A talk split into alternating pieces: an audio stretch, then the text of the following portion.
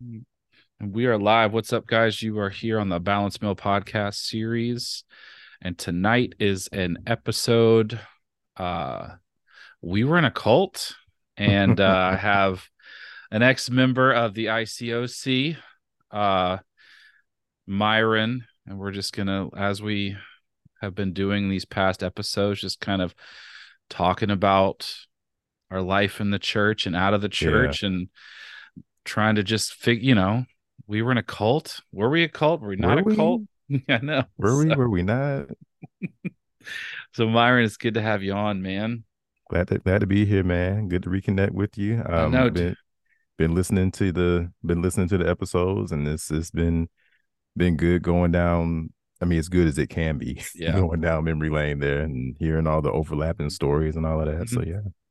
Yeah, I've been trying to figure out I was trying to figure out when I knew you, and it was campus, the campus ministry, yeah, right? Yeah. Okay. Campus in Atlanta. Back, yeah. Yeah. In Atlanta. Oh, man. So let's get into it, man. So, how did you get introduced to the church? So, this was freshman year. Um, so I, for all intents and purposes, from Atlanta. Mm-hmm. You know mm-hmm. how that is. You know, you we to anybody outside of Georgia, we say Atlanta, but you're talking to somebody else within Atlanta, then you'll kind of be, well, not quite Atlanta. I was like, I was, you know, bounced back and forth between like Henry County, Lithonia, Clayton County, all that kind of stuff. And then, of course, yeah. after the fact, Smyrna, Marietta, Sandy Springs, Stone Mountain, all of that. But, you know, nobody outside of Atlanta says that. Nope. Anyway, we're all from um, right. So Atlanta um, graduated in 2000 and uh, from high school. So went to Florida A&M University um, oh, wow. Yeah, so down in down in Tallahassee, I actually got actually got it set to the Florida State, and my parents pushed the um the whole black college experience thing on me, so I, I gave into that. Um, I mean, I, I see it as a good thing now. In mm-hmm. hindsight, I mean, back then, all it took was for one uh one brother to to invite us over to, uh, to Florida State for an event, and I was like, "This is what I turned down." Yep. and it and it's, it's is it's funny if you walk from FAMU to Florida State, you cross a railroad track. No way. Right. And I had only heard that phrase. And sure enough, as soon as I, right after we cross cross that railroad track, things oh, start getting things start getting more upscale and upscale. I get to a brother's dorm. and I'm like, hold on, you got stairs within your dorm room? That's jacked what? up. That so, yeah, jacked up. It's very jacked up. So yeah, um, I got met uh about halfway through my um my first semester there. Now I'd only been to church once. I went to church with um a friend that my roommate knew uh-huh. um, that first weekend. Um, went to church, had a good time there. Um, you know what I what I was used to, typical Black Baptist church kind of environment. You know the the happy clappy, sweating because the AC broke, that kind of stuff. Yep. Mm-hmm. Um, so didn't hadn't been to church since. I get I actually think I got met twice first time I got met, I was um my uncle that picked me up. My uncle's a professor at Florida State. He came to pick me up, took me to Walmart, um, got me some groceries and all that kind of stuff. So I'm walking with my bags to the side door of the dorm. There's a guy standing out there, kind of positioned in a way, you, you know, if, if you've been in oh, ICO, yeah, if you've been in that this organization, you you know how, how this is. He's positioned in a way that where I can't get to my door without passing him, where he has an opportunity to talk to me. And wow, he invites me to the church, but he's a, uh, and this is no shade at him, pretty cool guy, but English was not his first language, and he kind of and, and he had a little bit of a speech impediment. Mm-hmm. English wasn't his first language because he was um Haitian. The, the vast majority of the campus ministry in in in um in Tallahassee at the time was either from Miami, Haitian, or both. like a whole, a whole a large percentage of that. Um, well, let's see. That's hold on. That's funny because I just you're you're I did not know you're from Tallahassee, and that's where I mean my dad graduated from Florida State, and that's yeah. Where, I I heard that in one of your uh one of your other episodes. I was like, hold up. So he's got he's yeah. got some Tallahassee overlap too. Mm-hmm. Yeah, he uh him and my mom met um down. She was going to she was actually going to the clown school that is mm. in Tallahassee.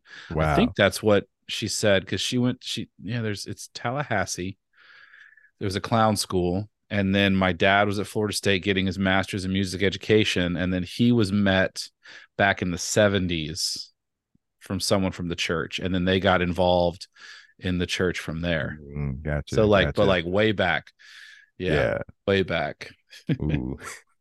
so yeah, we uh so didn't come out that day. Um Mhm. sometime later, not not too far, because I mean there's not too much time between because I got baptized. Uh, it was, you know, they they beat into your brain. Yep. No, you know, knowing what your, you know, your your spiritual birthday is. So that was October 8th of 2000 that I got baptized. So so not too much time could have passed between when he that first invite and then the second one. Second one, I'm on my way to class after lunch, and a brother and sister are, are out sharing their faith. hmm They're they they're both Haitian too. and They both from from Miami. Um, they um they invited me out. Um, the sister got my number, and she said, "Hey, just be in your room at this time on Sunday, and I'll give you a call." And so Sunday comes, right? right.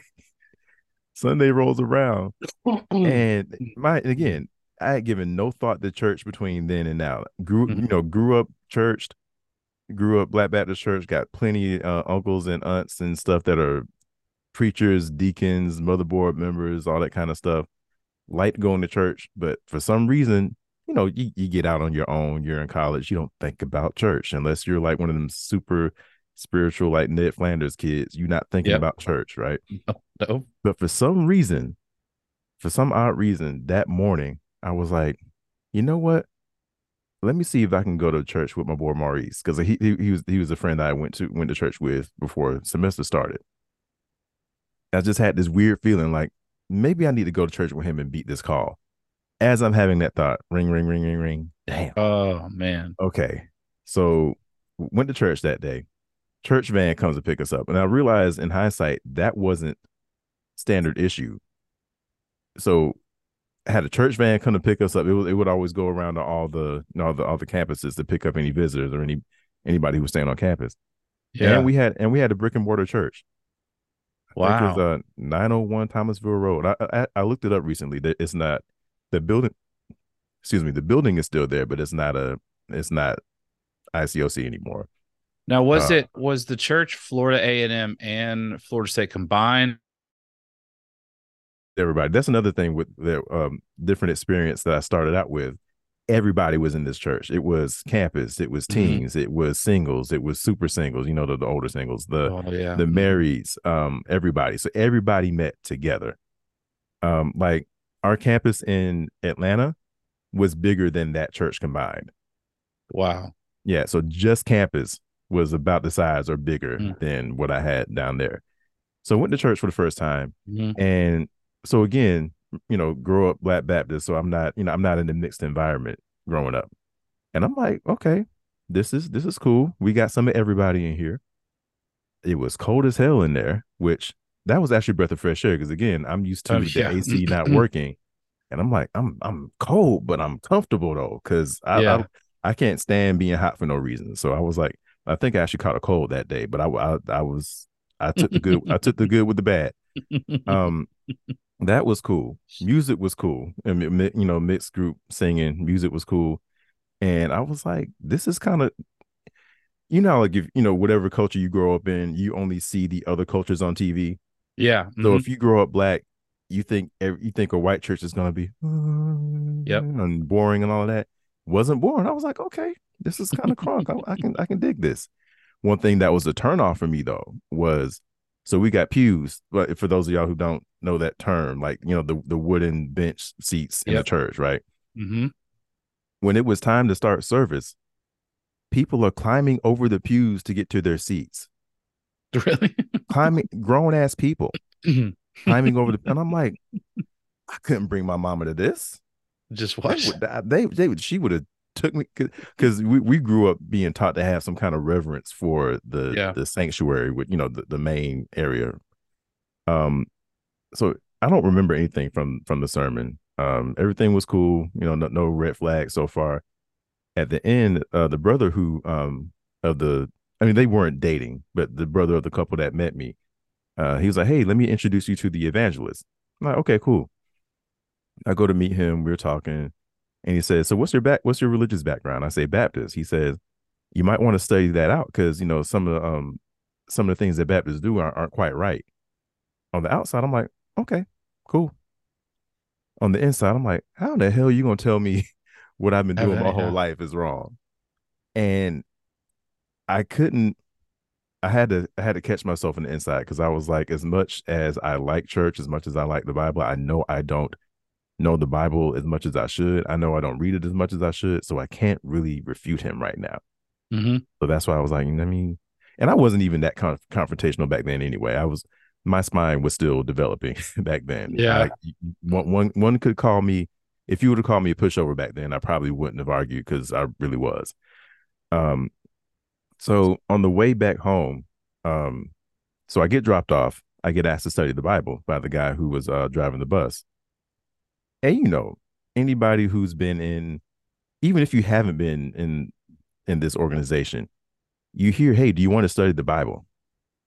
You don't think it's about to be a two on one or or more on one session just for you you think it's about to be just a regular, hey, group of people that love God getting together to break down the scripture or something like that. Mm-hmm. That's what I thought it was. So he says again, hey, um, let me get your number. Just be in your room at X time and I'll call you.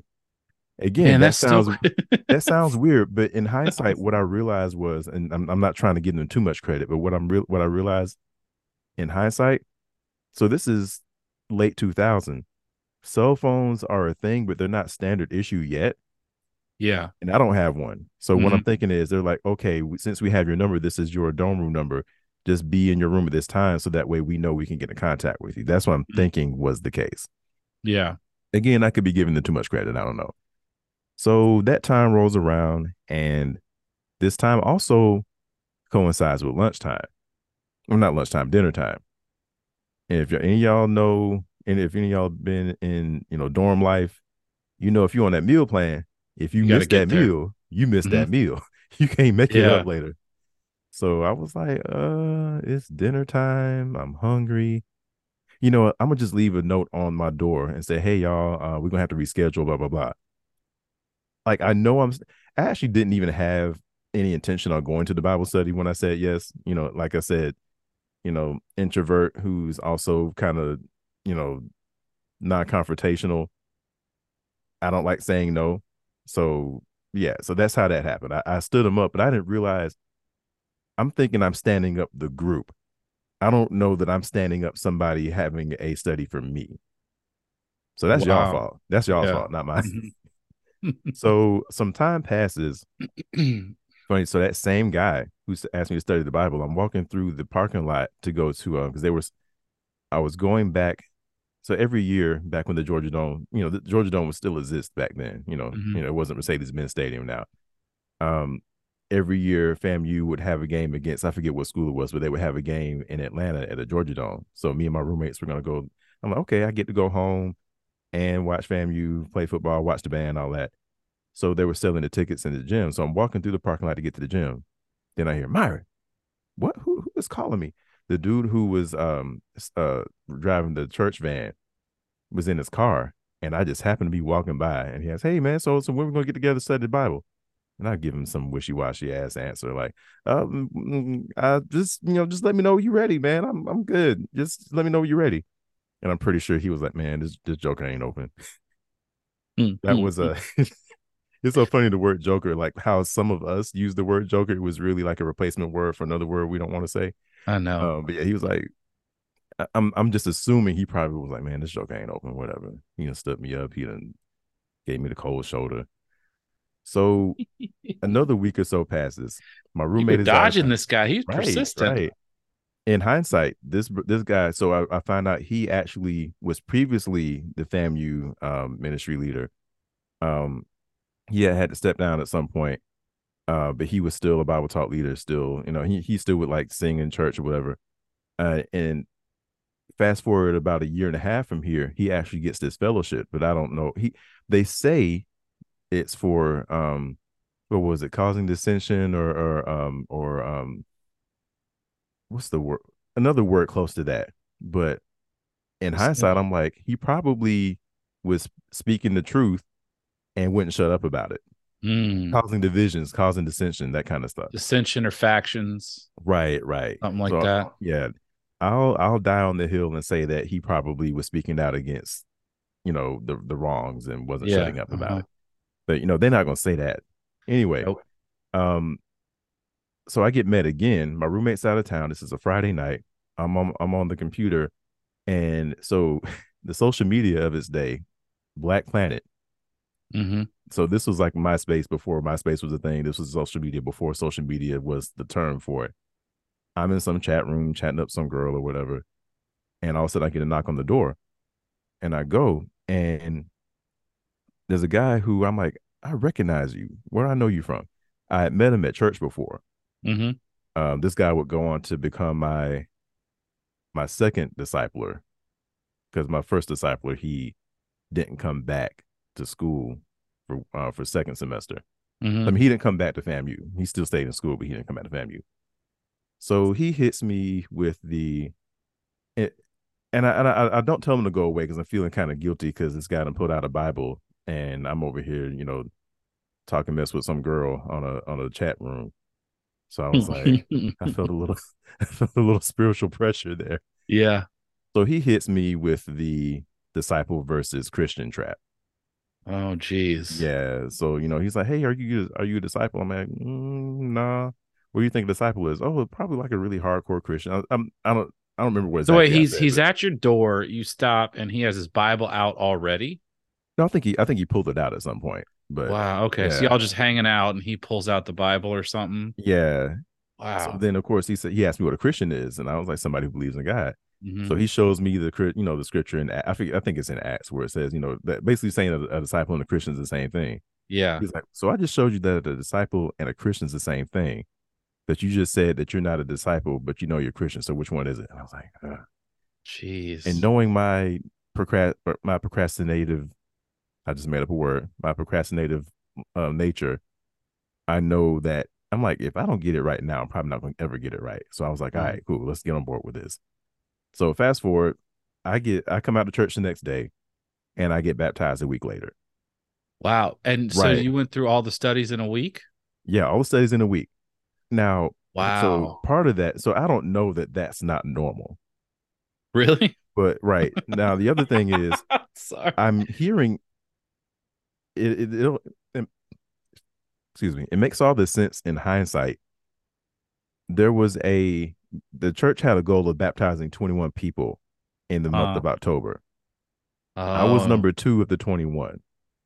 Oh, so they were trying to churn them out. Yeah, yeah. And I think the day I got baptized was the first day that their new evangelist was there. Cause I think the day that the first um that same day, no, no, no. So no, no, the day that I came back out to church Uh-huh. after that encounter in my dorm, their current evangelist, the guy who was like, Yeah, Baptist ain't doing right, he was leaving. And there was like, you know, weeping and shedding of tears and all of that. Mhm. Everybody's sad. The day I get baptized is the day the new evangelist came through. Man. So I'm wondering now, as I think about it, I'm wondering if this new goal, this goal of baptizing 21 people was part of a way to like get the the new ministry jump started or whatever. I'm, I'm speculating, but I'm just like that might have been it. It probably, you know, you had the shiny new evangelist, and they wanted to have the shiny right. new.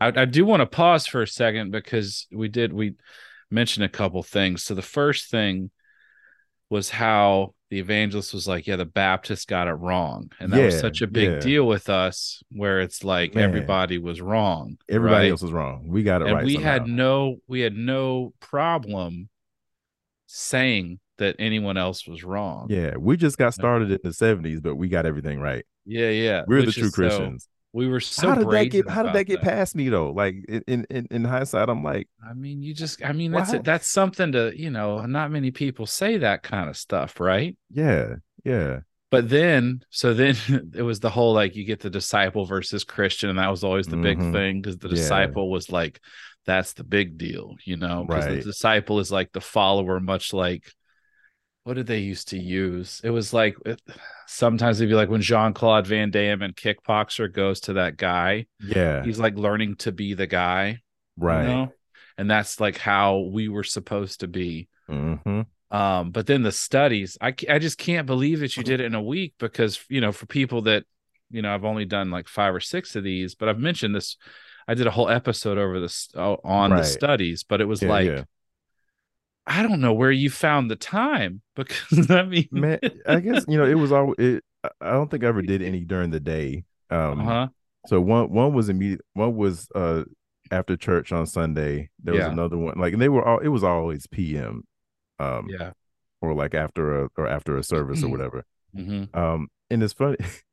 I remember, and I don't know if this was just how my brothers was dressing at the time, but everything felt so clandestine. Like my man who was the the guy who was leading study, he was always in hoodies or whatever. Like so, I'm like felt like some fraternity initiation shit. Like yeah. you know, like mm-hmm. like like studying with some druids or whatever. and like I, like it just felt so like yeah dark and and like uh, you about like you're about to be in something you know right like right there's some i'm about to do something big yeah and i remember you know hearing the whole yeah if there are other christians out there they'd be with us like the whole you know the whole only church thing i remember yeah doing uh doing the sin study and not really having anything to pin on me because like I d- didn't smoke, didn't drink, still a virgin at the time, never kissed a girl, never had a girlfriend. Um, what else? Um, That's why it went so fast. Yeah, and I, I got away with not crying. You did? I got away with not man. crying. And like after he- hearing everybody else's stories, I'm like, how did how did that? They must have been really trying to crank it out. They must have not the them them numbers must have been so important. They didn't care about the tears. Dude, I just I, I think I think that's every that's what everybody talks about. If they're gonna joke about something that I'm saying lately about it is because I talk about I didn't cry. and Ooh, people right. like I had to do it, I had to do the study a couple times. Yeah. They, they wanted you to feel they right. You to, had to be broken. You had to be cut to, to the heart. Broken. You had to be you had to really feel it. Cut and I don't know heart. that I could have like my I think my tear ducts were broken at the time because like man I was so sensitive when I was young. Um, uh-huh. Like I cried very easily. When if I got mad or was in an argument, I would mumble and stutter. So, you know, to my to my parents' credit, they never did the whole "man up, you're a boy, don't cry" thing. But they was still, hey, don't you start crying again. And I'm already trying, and I'm trying to hold it together already. So to hear that, now I start crying more. So mm-hmm. a combination of all of that I just learned to just not feel things as much. So like I I would I, I think I got discipled at one point about not being emotional enough because mm-hmm. I had, I had shut it down so much because of how I didn't like how mm-hmm. I felt when I was mad. I didn't like how I felt when I was sad. I didn't. So it wasn't it wasn't a verbal "don't you cry," but it was just a result of all the feelings I felt when I was upset, and I was just I just somehow shut it off. So between my dad taking me off the football team for not for failing a class, but for just not doing well in a class in my junior year in high school. Mm-hmm.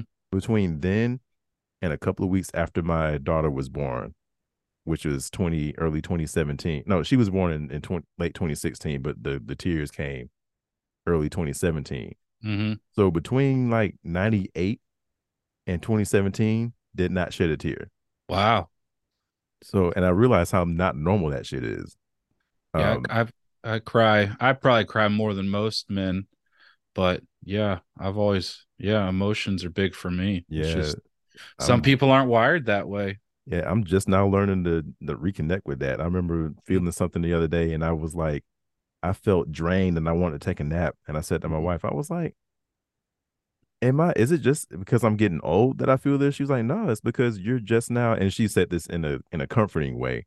Yeah. she's like, nah, you you're just now learning to reconnect with your feelings. So now you know what it feels like to actually acknowledge and feel an actual feeling. I'm like, oh, wow, yeah.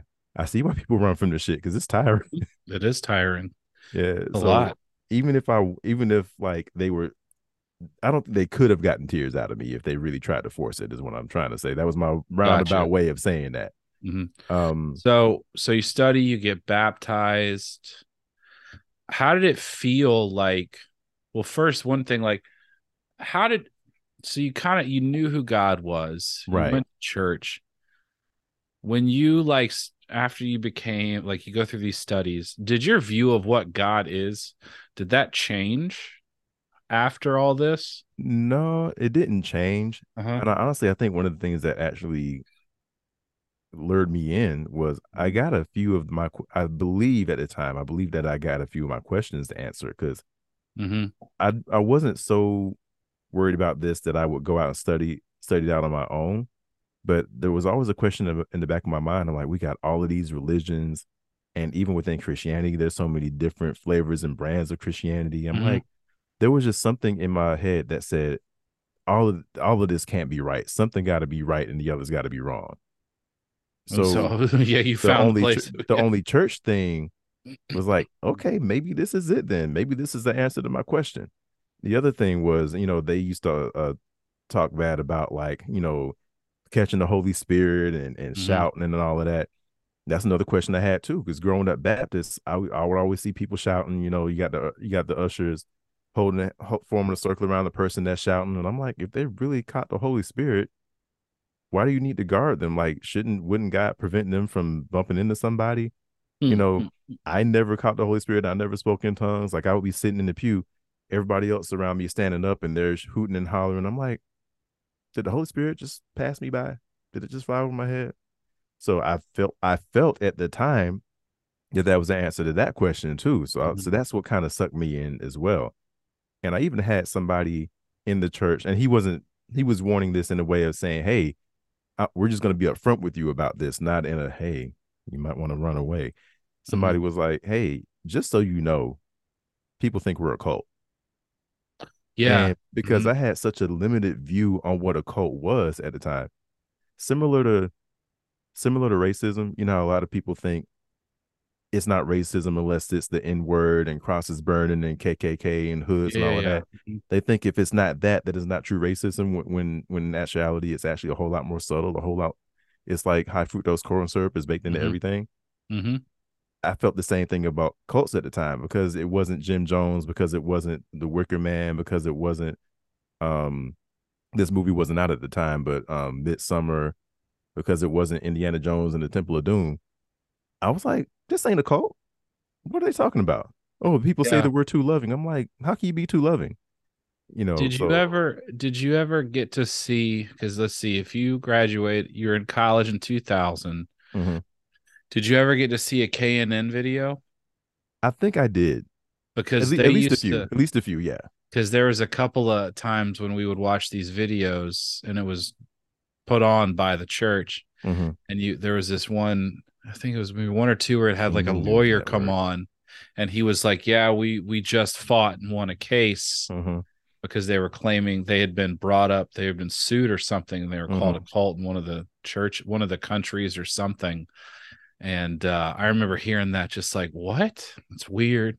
Yeah. For the ABC stories, they came in there, you know, they would come in the services and stuff like that. And you're just like, what? This is weird. But anyway, they yeah. were really upfront. Like people, people are saying it, but yeah, don't and get I, it. It was always that feeling of they just don't get it. Right, right. You know, we and we were taught to take the the persecution as like as oh we're being like jesus you know yep. jesus was persecuted we'll get persecuted so we just took it as mm-hmm. you know like glory we took it as oh we're doing the right thing yeah persecution not, not, not we look at it objectively like maybe we might be doing something fucked up you know yeah so so in the beginning was it positive after you joined was it a lot of good stuff pretty positive uh, a lot of a lot of good stuff um i had a few moments where i was like because you know then they they teach you about hey you're not to you have to find a girlfriend here, you have to find a wife here, you can't date outside yeah. the church. And first I'm like, well, what if I don't like nobody here? now I think this is during my studies. Now the very next day I think was midweek.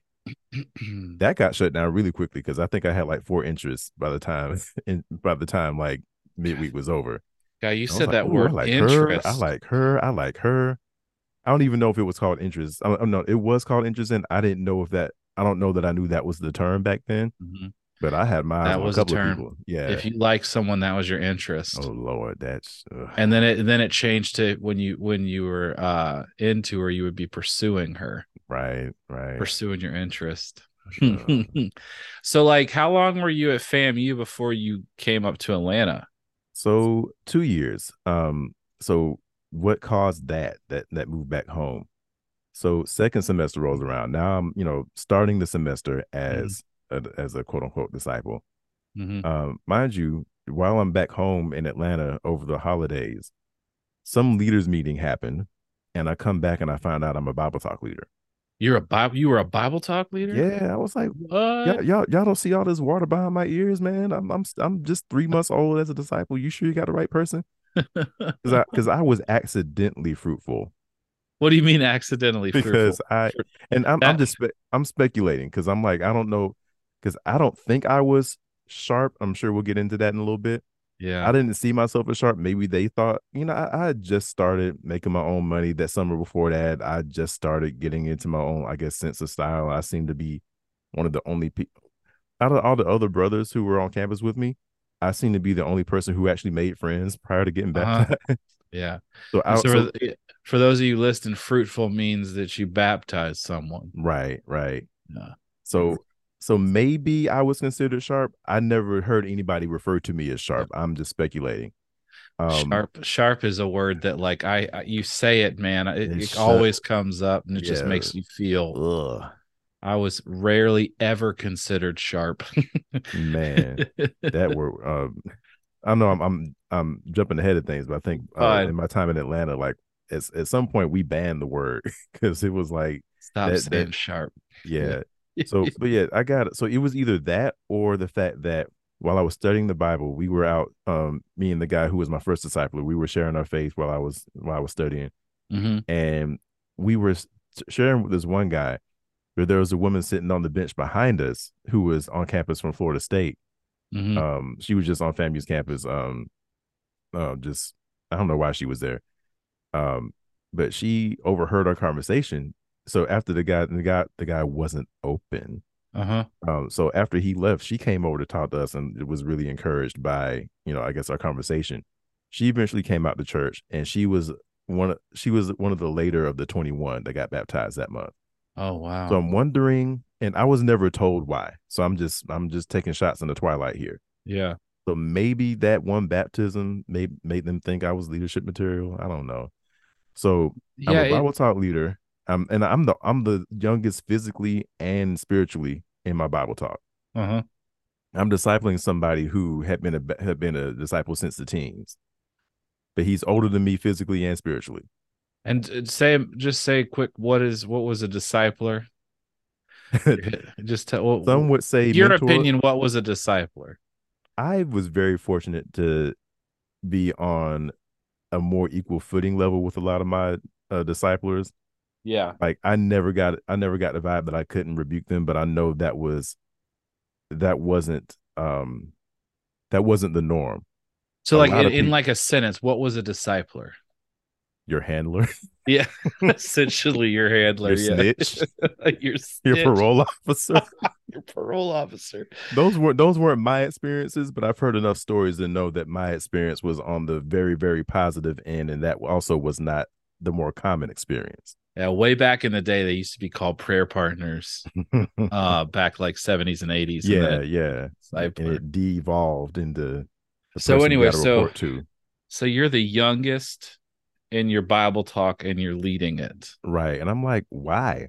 Yeah. Why did y'all pick me? And if anybody ever had any animosity in my Bible talk against me for that, they did a good job of hiding it because I never felt it. Mhm. Um, so I don't think that was the case, but I'm, you know, I'm leaving room for things that I don't know. So I got that. And so I was always a fairly smart kid. Like I always made good grades. I was in the advanced classes, AP classes, all of that. But because partially because of that, I never developed good study habits. So Uh-huh. when it came time to actually needing to study, I was bad at it. So Ah. that combined with more on my plate because I'm a Bible talk leader, and I'm starting the semester out having to having to go to every damn event Yep. all the time. I say that to on one hand, I do have to take some some responsibility on myself, but I'm also like being in the ICOC that that had to be some kind of factor too. I mean, if you're a leader, I mean, you have to be at everything. Lead- and there's yeah, meetings leaders, after. leaders meetings after church, like yeah. I, I'm taking up um I'm taking up contribution. I'm tracking out people who had who didn't pay it. They got the stat sheet. Who came to church? Who didn't come to Oh, church? You were in charge of the stat sheet. Oh, I hated that shit, bro. Oh, When oh, I. Mhm. dude, and and I, I'm very fortunate that you know, I didn't have a job then, so I never got the whole hey, you got to show your you got to show your check stub or whatever so you can oh let me backtrack a bit on that so right after i got baptized i was the guy who was leading the ministry the um the campus well FAMU's campus ministry anyway yeah mm-hmm. we're setting what i'm supposed to give for contribution every every week did you have to sign a paper because i signed a paper i didn't sign a paper but i did have to pledge a certain amount yeah there was yeah mm-hmm. and okay you know, I I think I might have signed a card or something. Uh-huh. But again, I didn't have my backbone was not developed enough to challenge this. But I was like, I always thought that you're supposed to give 10% of your income. And if you don't I have, have no income. So why am I giving anything? So I still had to give a number. So I gave the number and my dude was like, he gave a very kind version of uh try again, that ain't good enough. Wow. So and so I gave whatever number I could give, and they were like, "Hey, so maybe you should, you know, do some odd jobs around the kingdom. You know, cut somebody's grass, what? Wash somebody's car for your contribution." I'm like, current me, I'm like, why the fuck am I working just to give you money? Yeah, mm-hmm. that makes no sense. Mm-hmm. But yeah, just had to stop and talk about that since we talk about stat sheets and stuff. I mean, I just they just I remember them asking me, and I was like, I mean, I work two days a week. I yeah. can give this. And they're like, all right, whatever. And that was it. But I remember yeah. like writing it down and signing it and stuff. It was it was weird. But anyway, yeah. so yeah, so you're in charge of the stat sheets, making sure people give their two dollars or whatever. Right, right. so I say all this to say I'm not spending a lot of time at this point. Um, I lost my partial scholarship because my grades plummeted. Oh geez. So from that point on, my parents are fighting hard to get me to try to come back home. Because they was like, dude, you can make them same lackluster grades at home for cheaper because you know out of state fees. I mean, FAMU is probably you're doing out of state tuition. Yeah, yeah. So I, I, go home for the summer. Uh, this is where I first, uh, my second time encountering the you know the Atlanta church because I've gone uh-huh. home for for winter. So came home, you know, um, and I had one of the worst summers of my life because my I, I go to work with my dad but he's working this trucking company. It's actually I'm actually not too far from it now, um, location wise. Um, but it was a late shift. It was like seven and something at night until like two or three in the morning. Oh God! But because I'm working with him, and this place is in Tuck, this is a, a mountain industrial. Yeah. But we live in Rex, Georgia, like Clayton, like Clayton County, Henry mm-hmm. County area. And because my mom refuses to be at home without a car, I can't take her car. So I'm riding with my dad in every day, which means I'm getting there early, but like an hour or two before I'm supposed to start. And I have to leave with oh, him. And because we're short staffed the whole summer, we're getting off late and I'm coming back with him. So there was plenty of times where we're driving back down 78 towards 285 and the sun is coming up behind me. I'm like, why is the sun chasing me home?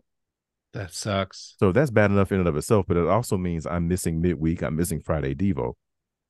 So I spend the whole summer getting grilled off and on about, hey, when are you going to quit your job and get a different job, and you know, so you can make make it to all these all the meetings. So, because I don't want to be at this job anymore. Like on one hand, I'm making the, the most money I've, I've ever made at that point. Uh-huh. On the other hand, I'm miserable because I'm tired all the time. Like Monday through Friday, it's sleep, wake up in time to eat, eat in time to go to work, rinse, repeat until the weekend. Yeah. So I'm hanging out as much as I can. I'm going on dates as much as I can. I'm I'm hanging out after church every Sunday for as long as I can because I'm like, I got to go back to this hellhole during the week. Um, so a whole summer of that. Um, I go back home. I did make it back to FAMU for the next two semesters. Uh, grades didn't get too much better and basically my parents pressured me to come back home the next week next year because they got me a they got me a my first vehicle early that summer came back to tallahassee but you know had a job telemarketing job lost it because i'm i suck at sales you know if, if you suck at sharing your faith cold contact you're gonna you're gonna suck you're at gonna suck at sales right um and you know there's the whole bloom where you're planted thing there's the whole you know so so you're you're taught to think wherever you're you got baptized at is where God wants you, really where the yeah. wants mm-hmm. you. Um, so I'm fighting that, and I'm also fighting my parents trying to get me to come back home, and I eventually just give in. So that's what got me back to Atlanta. So Yeah. I was so I've been back here ever since. And when what year was that? This was um summer and fall of 2002. Okay, 2002. Yeah. How is it different in Atlanta versus FAMU? Okay. So Because Atlanta was one of the top, we were one of the top churches in the whole, I mean, yeah. in America. Yeah, yeah. Not to toot our own horns. I mean, I mean, that's odd. Yeah. So I found, I found it. I just, I had found a document the other day. It was an old newsletter, mhm. and we were the number four church. I think this was in 2000. Atlanta was the number four church. Yeah, and I think we were in a different sector too, because I always fe- felt it weird that, hey, Florida, Georgia, why isn't Tallahassee and Atlanta hooking up? Yeah. But, like they're um, it was some regional sector Yep. thing. Florida that- wasn't a part of the Southeast right. Because we were, yeah. yeah. For those of you listening, Locate location be damned, you know. if you're if you're confused what we're saying so like our church was broke because we were so big and everywhere our church was broken up into regions and so you had like the the northeast the the west probably part of the west coast and then we had the southeast the sec i mean not the football the actual it was our region but right. and the southeast was i think it was georgia uh north and south carolina and tennessee and like i think alabama but yeah florida was with a, a totally different region It's funny you mentioned football because it made me think of like how NFL divisions were before the realignment. Like you had Atlanta in the NFC West. yeah that didn't make any sense Yeah, and currently the Miami Dolphins, they're they're in the NFC East. I'm like, why aren't they in the South? But I forget if you look at the bottom edge Yeah. of Florida, it's actually the easternmost city. oh wow that's- So I'm like, okay, I guess it makes sense for them to be in the East. But yeah, it Yeah, it, it, felt, it felt so disaligned. yeah Um, so anyway so you go to famu or you you leave famu you're in atlanta right. and so like because campus we had our own in 2002 then we were still meeting as a campus ministry Yeah. So that was the that was the biggest difference. Like I mentioned before, Mhm. uh at Atlanta, just the campus was the size of my whole church in Tallahassee. wow So I would so I went from being used to meeting everybody, like I would see everybody from every ministry every Sunday and every midweek. uh-huh Whereas if in Atlanta, I'm only seeing singles and marrieds if I because I, I got used to because I was used to that, I kind of went out of my way to make friends with other ministries. So I'm getting invited to singles parties, I'm going to other stuff like that. So I get I did get a chance to see that, but it wasn't as frequent as before. uh-huh Um, rules were a little bit different. Um, I dated once, actually only dated once before. Like I've I've had one girl, I've had two girlfriends my whole life, and I married the second one. oh Uh, wow so we we dated from my first one. We dated uh December of twenty of two thousand one through like April of twenty April of two thousand two. So maybe a few months before I moved back to Atlanta. uh-huh Um, if unless you were leading a ministry together, you weren't allowed to sit together in church. really Right. Like it was that whole Wow, like I'd- don't be too into each other thing. and this was in florida not in Right. atlanta Yeah, that was in Florida. Yeah, and uh, I mean, you couldn't if you were sitting next to if you were sitting next to your interest uh too much, you would probably you would get a talking to. yeah, yeah, and I, a real funny story, real quick. Um, this is shortly after we started dating. Um, so everybody decided, and this is like a couple of days before I went back home for the for winter break in two thousand one. Uh-huh. um, we were all getting together to go to a dollar movie. I think we were going to see Training Day that day. And so it turns out my girlfriend is coming to she she's driving. She's in, we're the same age, but she's in the Yeah. singles, but she's also a team worker. She and an- she and her best friend are coming to pick me up, and I'm chilling with another brother who happens to like my girlfriend's friend. Uh-huh. Uh-oh. They come to pick us up, and they make us They- both sit in the back.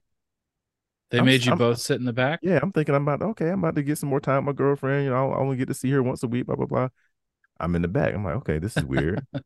and we get there, and she and her friend like bolt out of the car, and like they're always like 20 yards in front of me, and I'm like, what's going on? This is weird as hell. Yeah, And the whole time, I feel like they're dodging me. Hmm And they went to go into this one row of seats in the movie movie theater. And as I'm walking down the aisle, I see them jet back out and go to a different aisle. I'm like, what is going on? Yeah. So I end up not sitting next to her during the movie. That's- and I can barely enjoy the movie because I'm wondering what the fuck is going on. and it was because the girl because the guy you were with liked the other girl.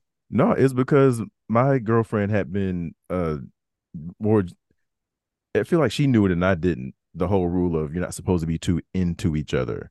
Oh. so she was yeah. running from me because they didn't they didn't want she didn't want to violate that rule. So apparently that probably led to her thinking I wasn't leading properly. she thought- couldn't have told you or Right. y'all, y'all could have had a conversation or something. That one that wasn't happening. Cause you know, you know, the whole the misuse of Matthew 18, you know, Yeah. they mhm. you know, that only applies with brothers and brothers and sisters and sisters. If it's a sister and a brother, you're not gonna hear about it from her. You're gonna hear about it from somebody else who wasn't there. I know. And then they're gonna tell you how bad you were and how wrong Right. it is and how you and caused gonna they gonna gang up on you or whatever. Like you you you walk into Yeah, the- church and you I've seen that happen way too many times. Like fortunately the times it happened to me, it wasn't like a gang of people. uh-huh. But I've seen brothers get like cornered and like sat down with like five or six other guys. I'm like, it don't take all it don't take that many people to change a light bulb. Mm. You know, I um I got discipled because of how I hugged somebody one Oh my time. goodness! Yeah, I remember. I, I heard. I heard you. I heard you say that that story. I, I, my heart went out to you because I'm a big hugger. I come from a big hugging family. We Yeah. hug each other when we see each other. We hug each other when we leave, and we might hug in between. And I've Yeah. never. I I will die on this hill. ICOC taught us to struggle. You think they They- taught it? Yeah. They taught us to struggle. I ain't give Talk about no that for thoughts. a second. I didn't give no thought to being aroused by a woman's breast against my chest ever, and still Uh-huh. don't. It still don't happen. Uh-huh. but you know because you know according to ICOC you have to struggle with that Well, You what have to always tends to happen, what always tends to happen with things like this is the more you talk about it, it you're you kind of over sexualize each Right. other, over yeah exactly. You know, and, and exactly. and you were so I was so afraid of and like for me like this is like you know you're at 18 19 like I mean I grew up like thinking about this kind of stuff yeah. yeah you know and like you would go we would go to if there was ever a pool party or we would go to camp oh don't man. I refused. I refused to do anything aquatic with disciples. I'm not getting into a pool with a shirt on. It was I'm not so getting into- hard and I'm it not getting so into a pool with nothing but dudes. Yeah I I know. was- that's just, why I was like look I just ain't gonna do it. I'm just not doing it. Fuck it. It was so It was funny weird because as hell like, dude. we would don't the weirdest for me like in you know i remember one time i went i got to go on a teen trip to where did he go? Oh columbia Mhm. south carolina. And then we ended up getting to like drive from columbia to charleston and go to the beach. And all of us were in like shorts and shirts like girls Uh. guys everybody. And then that was weird. And it was just you know it's just uncomfortable and shirts in Oh. the way speaking of girls and guys I remember one of the campus retreats that we had at the swamp Mhm. we had separate pool times for for uh, for guys and girls. We did. That's Mhm. what set me off. I was like, yeah, I ain't doing no pools or beach with none of y'all. I'm Yeah, sorry. we, uh, Yeah. whenever there was like um because I I mean I I I went to I was a full time counselor at camp for a number of years. And like if you ever if we ever did an activity Mhm. in the evening where like there were gonna there would be like a swim competition or like it was a part of a challenge or stuff like that. Right. you if the boys were in above the age of 11 boys and girls above the age 11 they had to wear shirts and Uh, shorts and it was so it was so frustrating for when i was the older boys counselors and like trying to explain that to them and they're just like this is terrible What? and and I, it just is like i don't know it just made I, I guess in my opinion it always made it worse yeah. Made it all, all the way worse. Like just overthinking about it, over sexualizing it, all the all the segregation. Oh my goodness. You just reminded me of something. And this is go back goes back to your original question about the the differences. Mhm. Something I never experienced when I was in Tallahassee, the gender segregation yeah in Mhm. campus. So every time I walked into any Atlanta campus function, Yeah. You got a pile of brothers over here, group of sisters over there. This is like, you know, before, you know, fellowship before and after. There's a gang of sisters over here. There's a group of brothers over there. Yep. Don't dare try to walk up to a group of sisters by yourself as a brother and just try to strike up a conversation. Uh-huh. The same thing would happen if, uh, you know, like after Friday Devos, we would always go hang out at Fellini's, right? Yep. Fellini's on Howell Mill Road. God, Um, I, I missed that place. yeah, that, such a, I love that place, but what I hated was, and I rarely got to go because I eventually got a job at FedEx working the night shift, so it was like ten thirty at night till like three in the morning. So I Mhm. would still be able to make it to midweek and Friday, but I I would never be able to hang out for so long afterwards. So somebody would every Friday, hey Myron, you want to come to Fellini's with us? Why not? Because I got to work, which was the reason I couldn't go last time you asked me, and the Friday before that, and the Friday. and it was before that. hard. It was hard to have a job in campus, Yeah. wasn't it? Yeah. So the rare times that I did get to go, and again, same thing. Brother sitting over here, sister sitting over there, sister sitting over there, brother sitting over here. Yeah. If you were to sit in it with a group of sisters, they would never, they wouldn't outright say it, but there'd be this vibe of, bro, what you doing over here? And it'd be awkward, and you would get talked to about Yeah, it later. yeah. And I was like, and again, talking to a guy who, and this is this is one of the reasons why I was fired up about encouragement dates in the beginning. hmm you're talking to a guy again who had never had a girlfriend, never kissed a girl, never never had sex, and I'm finally starting to get some confidence about me as far as like you know actually talking to the women. Uh huh. And now I'm being forced to always only hang with brothers because of some weird unspoken rule. Oh, the brothers got to lead the relationships. The brothers got to lead the friendships. What? So why does that mean the sisters can never come talk to us? Why does that mean that we can never talk to them unless it's on a date? Like, what does that have to do with lead? Yeah. hmm So that that got on my last nerve. Like like my, my our Bible talks in campus in Tallahassee were always mixed gendered. Really. Right. Yeah. And I get to Atlanta, my Bible talks are only ever until I got into the singles later on. It was only Bible talks, only Bible talks of brothers, only Bible talks of sisters. Every once in a while, they might come together and collaborate on something, but for the most part, they stayed separate. And what campus did you like? What college did you end up coming to? Up So I went to DeVry over in Decatur. uh huh. Okay. So I think because I was because I came from HBCU, they lumped me in with AU. Yep. Which I wasn't upset about, but I also was like, I don't currently attend the HBCU. So you want to hear is this- something? You want to hear something funny? Go ahead. I was lumped in with the AU because Really? I went to when I first when I got to campus, I went to Mhm. West Georgia, and oh, for some that reason, makes sense. Yeah, yeah. West Georgia is the opposite of an it's the opposite of Morehouse. I mean, it's it's it's in the country. It's a lot of white people, lots of white people. because that's So, down like- twenty. That's down twenty west somewhere, right? Uh-huh. Yeah, it's Oh, about Lord. it's about 40 minutes before you get to Atlanta or Alabama. But so like I had left I had left church for a little bit and I had come back and I was at West Georgia. And, and I remember the first time I come back to the campus ministry and I'm like hanging out with a friend of mine. And he goes he was at uh I think he was with Kennesaw State or whatever. And I'm walking with him. He goes oh no hey you got to go find your ministry. And I'm like I'm at West Georgia. And he's like oh you with the AU. And so then I go into this room and I like I see all the black people in a corner and I'm like, is this the, that's where I'm supposed to go? And because I'm you know, I'm just like I'm trying to understand why I'm because I, you know, you know, you grew up in Atlanta, you know about Morehouse Spelman, Morris Brown, all that. yeah.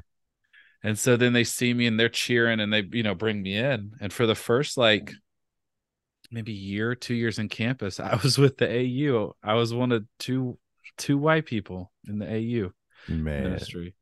You know, hearing you say that it reminded me of like how cliquish I felt everything was too. Like, yeah. Uh-huh. you know, they they went hard on that whole, and they misused the scripture too. The whole imitate your leaders.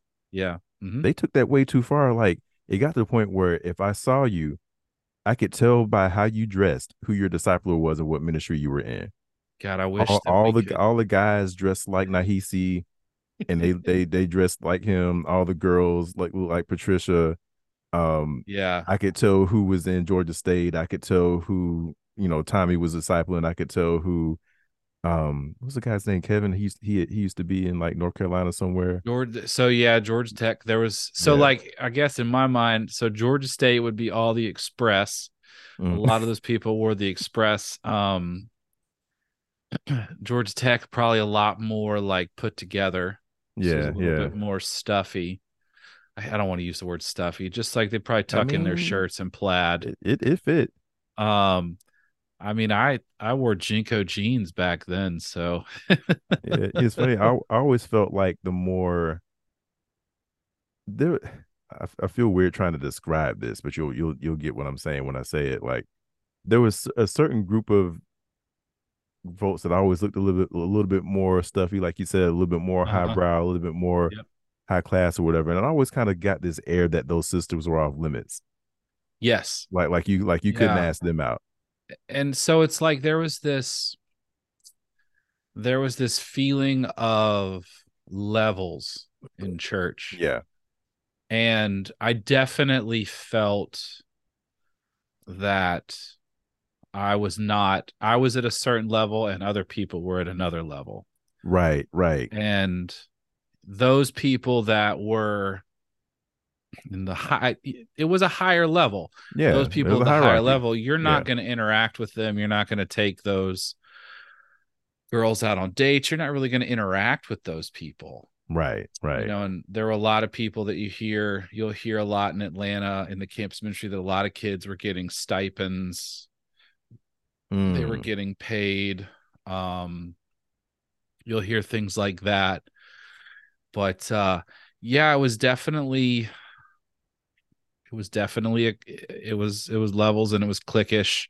Yeah. and it was always i don't know it was just how i saw things. Yeah. like that's how things were in the church. Like even as kids even growing up in it that's what you saw. Like i knew that like if i got baptized i'd go to heaven but there's this part of me that's like i mean i'll probably be at like the back part of heaven right. you know i'm not going to be in like the good part You're gonna be in a in an apartment in heaven and not like an actual house or a mansion. yeah hmm You know, so that kind of got worse for me, or at least from what I saw after the after the letter dropped, because you know, campus split up. You know, we had Yeah. to go. You know, this is the first time that I. It's funny being a black man. Like I, I feel like I've not really experienced a whole lot of blatant racism in my life. uh-huh. And this was the first time I really thought, is this some racist shit going on here? Like what So you know how they they sent each individual campus ministry off with different churches, yeah hmm uh, like KSU, Georgia Tech, Georgia State got shipped off like up north somewhere with like the really predominantly white or all white ministries. Yep. Whereas AU, GPC, and all of us, we got shipped off with ministries that were either mixed or heavily or all black. yeah And I was like, something don't something ain't right around there. Something ain't right about this. And like I always kind of one thing I always felt good about was the fact that our church was multiracial. Now Yeah. I've, I've since learned that there's a difference between multiracial and multicultural. We definitely weren't Mhm. multicultural because even though we had different races, it all had to be done a certain way. hmm So I what do you just- mean it, it- had to be d- done a certain way like so we had you, you probably had to please whatever the majority was Uh-huh. and Yeah. like if you were in, if you were in a ministry that wasn't was if it wasn't a lot of brown people in that ministry you weren't going to get a whole lot of upbeat happy clappy stuff you weren't like that's just one example of things like you're Yeah. not going to you're not going to try to cater to every i mean of course you're not going to make everybody happy but you're not going to cater to anybody but the majority there as opposed Yeah. to trying to at least making some effort to make everybody feel somewhat comfortable. Not necessarily happy but to try to make everybody somewhat comfortable. So that's what i mean by like yeah. multiracial because you know it's some of everybody there but not multicultural in the sense that we got y'all y'all are welcome here but you got to do this our way Yeah, it was like it was I I felt that um cuz I was at GPC after the letter came out, Georgia Perimeter College, and I remember us getting we we we kept meeting downtown when when it did I didn't understand cuz we were kind of like we weren't downtown. You know, and I I don't know if Georgia Tech met with the I think it was called Greater Atlanta Yeah. Yeah. Oh, okay. So that's where I ended up at. Um, Yeah. Greater Atlanta Church of Christ. I think somewhere. I think it was the line was drawn. I guess between Greater Atlanta and North River. I think. Well, so to just back up, so people, in case they're we're getting deep in the paint with some things, like the letter comes out, the church with with you know the Henry That big Creed old writes the letter, and then it kind of broke apart the church as a corporation, and then we like instead of saying like instead of saying like you were the um you were the Cobb County ministry or you were the Gwinnett ministry, it's like we they were no longer sort of like a corporation. So they sort of got their own names, they became their own entities. So like the I think it was like the greater Atlanta became was what was like uh the arts and entertainment ministry Yeah. The, and yeah. uh, then all the people like inside the sorry inside the perimeter kind Yeah, of church yeah. Inside kinda- 285 Right. That's how it kind of merged together. It was the the, the remnants of the old A and E Mm-hmm. ministry. Um, the uh most I'll just say it the the mostly black campus students that left Yep. the um uh, the Atlanta campus merged in together, and that's how it kind of came about. Side Mhm. note with A and E, I hated how, I, and I kind of fell into this too. I fell into this trap as well. Did you ever get the the, the feeling that everybody painted the A and E ministry like, oh, they're, they're awesome, but they're they're so emotional. They're always kind of emotional, and and like that that was the vibe that I got. And then I got into it. I'm like, I don't see this like this. i don't think they were emotional i thought all the cool people were there Yeah, I thought I thought that too. But I, mean, what once once I got in, from I arrested wasn't right, wasn't yeah, speech was in there. Arrested yeah, Development. arrested development hmm Yeah, I I was like, that's kind of cool. And like I remember being like, I remember being frustrated because I was living in Cobb County and having to Mhm. drive all the time to Atlanta. yeah, That was hard. But uh but yeah, when you say North River, North River was what was East Cobb. right, right. And that was the East Cobb County.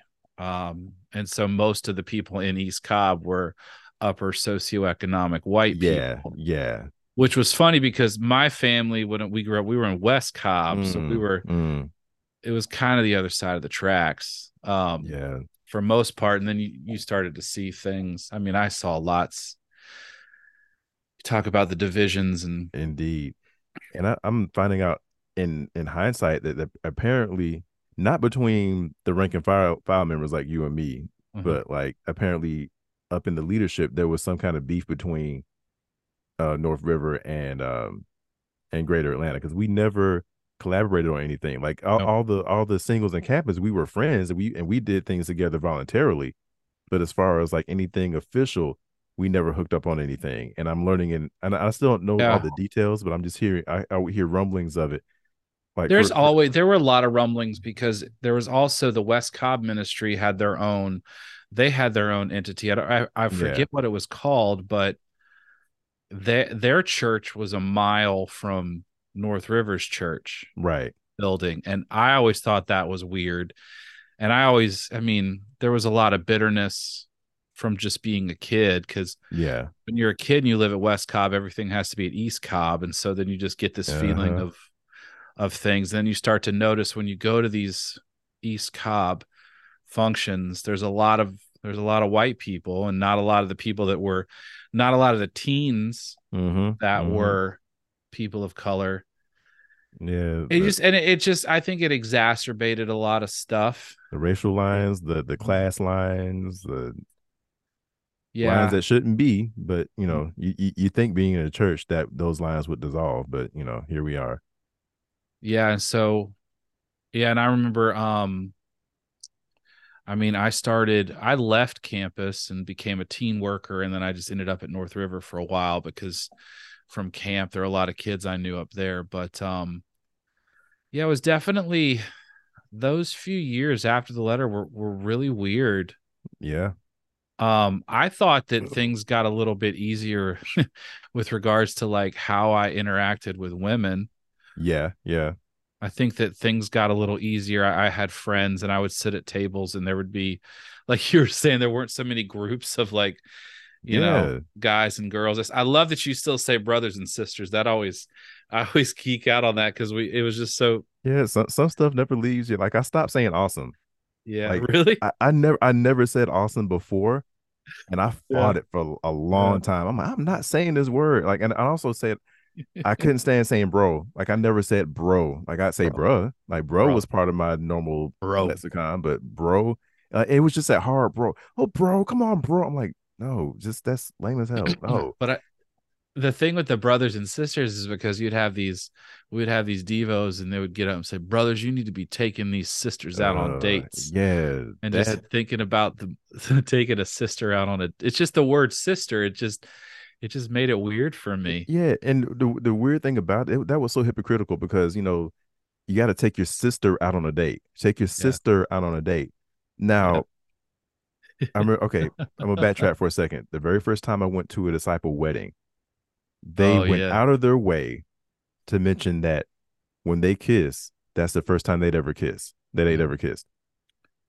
And this is horror to my ears for someone who had again has Hadn't never had a kissed yet. girlfriend, never Yeah. kissed a girl. You mean to wait? You mean to tell me I gotta wait till I get married to Mhm. kiss a girl? Like I had no problem telling people I was still a virgin because I was like, hey, that's biblical. Fight me on Yeah. that, right? Mhm. Nowhere in the Bible does it say you shouldn't kiss anybody. there would So- there would be So so I'm Oh. like, I, I I couldn't. I mean, it never came up, but I'm like, I I was dreading the day I would have to explain to somebody that I'd never kissed a girl. yeah So it that was it was tough man you would people would get like standing ovations when they announced their engagements if they knew like oh they had never kissed and they did all those Right. things it was very much it was Oh, it's crazy. I hated Yeah. weddings until I got out of church and I went to a wedding that wasn't a part of a church. And how, As- how how many how many weddings have you been to as a uh, like just as on a date? On a date, Mm. my first my first Right, date right. ever in church was uh was a wedding. And it's it's crazy to me, like, and not having you know having been through a wedding myself Uh-huh. and having the having the, the, the all the, the guest list drama, right? Yeah. Uh-huh. I'm like, how did we get away with just showing up to random brothers and sisters' weddings as dates? I think I went to man, I don't know how they did it because we I'm I mean no, I didn't want I didn't want people, random people at my wedding. uh, You know, right? Yeah. every person there costs money. Exactly. Exactly. See, I went to. Jeez, I Yeah. probably went to. Well, I didn't go to, so like I didn't date a lot in church because I hated it. First off, it Mm-hmm. Yeah. sucked, Yeah. and then two, like like you, like I, I had to work, and Right. you know, so I would I would be going.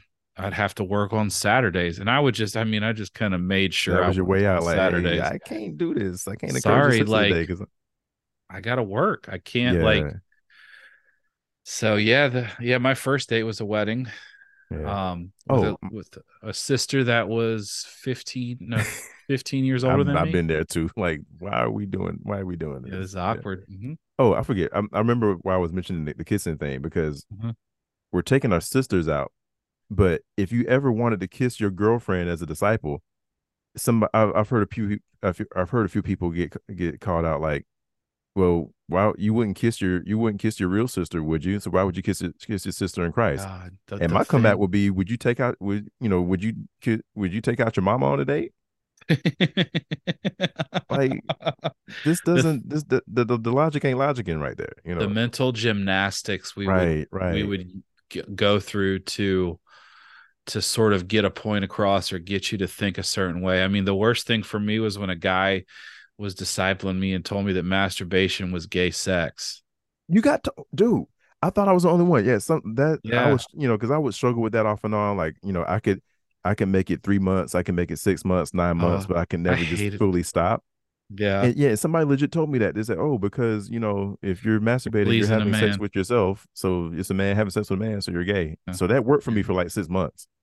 The amount of times we had to talk about masturbation in church Man. was just ridiculous. And it's almost like you know, you ever get into like a like a, a confession circle, and like Huh? half the time you're talking about it, half the time you're confessing is every is some kind of purity. I'm like, can we get past that? Is that is that the only thing? Nah, man. You said a circle. I mean, I've been in so many circles having to talk about that shit. Man, No. like, and it's and, and honestly, I will I'll die on this hill now. I don't think it's wrong. Period. I- yeah.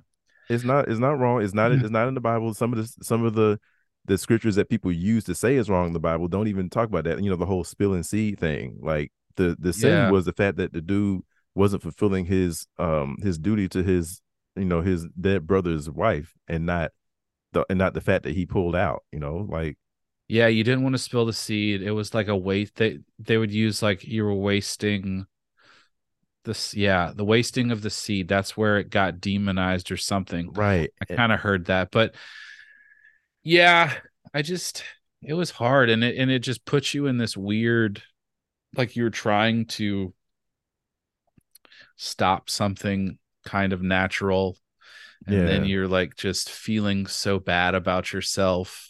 And they, they turned so much natural shit into like demonized things. Like I hated the uh out one of the one of your episodes I was listening to brought back a not a bad memory, but a, an annoying memory. The whole term weasel time. Oh, weasel time. God, Yeah. God forbid you spend time with a member of the opposite sex that isn't on a sanctioned date. How dare you? How dare you spend time with a, a girl or a guy, you know, whatever your opposite part is, outside of fellowship and outside of a date? How dare you do that? How dare you do this natural thing that regular people do?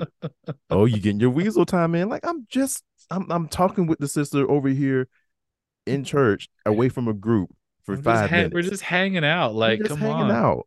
Like what? It puts so much pressure on everything too. Yeah, know? and there and there were certain sisters where it's like, no, you can't just hang out with me. You have to take me out on a date. Oh God. And I'm like, now, I, and I say this as someone who appreciated encouragement dates because again, I had no dating life prior to that. Yeah. So I was like, oh, I got these sisters who want to go out on dates, and and and they're probably they're probably not going to tell me no. Where do I sign up? I didn't realize at the Yeah. time that they were forbidden for saying no. Yeah, I didn't realize or- that at the time. I, I- it blew my mind when I realized. And I I, guess it was must- never. I got told no a lot. Um, I think most of it was because I wasn't fast enough on Sundays. Because you know Mm. that once church was over, right. It was like a on Sundays, it was like everybody was like you said the stock market. You was you was Oh, trying to you pew go yeah. know. Oh my goodness. Oh, funny story. You reminded me of something because I think I'm, I'm one of your other episodes. You mentioned like somebody getting in trouble for asking the sister out way too far ahead of time. Yeah, yeah, yeah. You couldn't do that. I didn't get in trouble for this, but I messed up somebody's plans doing this. So try to keep this short because I think I'm a I'm gonna save the long version for a, a video of mine. Um, I had I got in, in the habit of not too far out, out, but sometimes I'd ask a week and a half early. Like say if you know how you normally ask on Sunday for the upcoming Saturday, right? So I started asking like instead of that Sunday before, that Wednesday before. So like a week and a half ahead of time. Or if I had a certain thing planned, I might ask like uh, like later on, like in a year or two before I left. Um, I was going to a, a local MMA fight at uh, I think it was at Center Stage, and there's only one or two sisters I, that I knew would appreciate that. So I asked her out way ahead of time because I was like, okay, I need to make sure I get this particular sister for this event. Yeah, So yeah, yeah. Like that, I would ask ahead of time. But anyway, I'm going to a movie night. Uh, so I got a I got a date the next day. I'm going to a movie night on a Friday. It's a wedding date the next day, and I happen to be at the household of the sister who I'm supposed to be taking out the next day at that Uh-huh. movie night. It was just just happenstance. It was you know, so.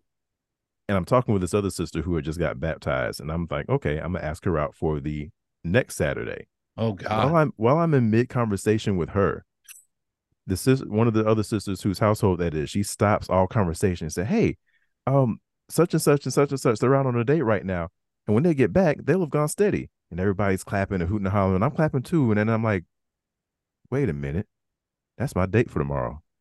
Fuck.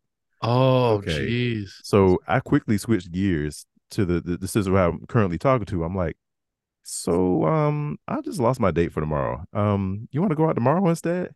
And she was totally she was totally fine about it. So in the span of about 30 seconds, I both lost and gained the date, right? Nice. I think I'm good. And then I realized so my my double for the next day is across the room. Um, if I tell you later on who this is, you'll know who it is. But this a a brother who was at Morehouse, and he was book smart, but he wasn't street smart. Like he like someone would call him a himbo nowadays. Uh-huh. And I see this look on his face, and I can tell that he just realized what happened. And instead of keeping it to himself, he blurts out in front of everybody, "Oh snap, Myron, isn't that your date for tomorrow?" Oh geez. Motherfucker, you just put me under. You just threw me. You just you held me. Saw that bus coming, and just tossed me right up under that bus as soon as it came. Dang, like, dude, you could have kept that to yourself. Nobody was none the wiser. Yeah. You know, I mean, I mean, it was a little bit of embarrassment. Everything was fine, but I'm like, dude, really? You couldn't just keep that to yourself. But yeah, and you know, and speak, speaking of, of encouragement dates, I just hated the fact that encouragement and date became synonymous. Yeah. Yeah. It it made it to where like I, I the pressure.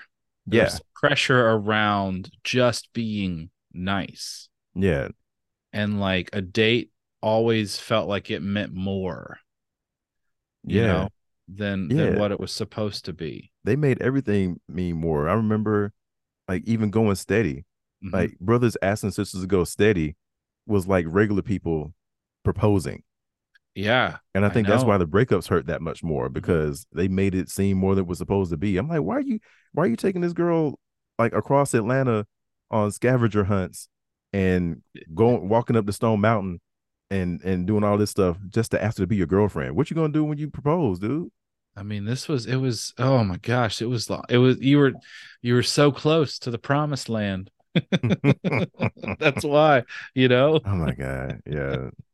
Why? So- What were some of the positives about being like what are some things that like you still I don't know, you look back and you're like, okay, maybe I get it or things that you like that just kept you there besides you know, just feeling like you had to be there. definitely the friendships. Like there are some people who I'm still in contact with, Mhm. um, s- still in contact with now. You know, people who wasn't people who weren't bound by the whole, oh, you're not in this organization anymore. Bye. Don't Yeah. know you. You never existed. You know, so I'm very fortunate that I have a lot of friendships like that.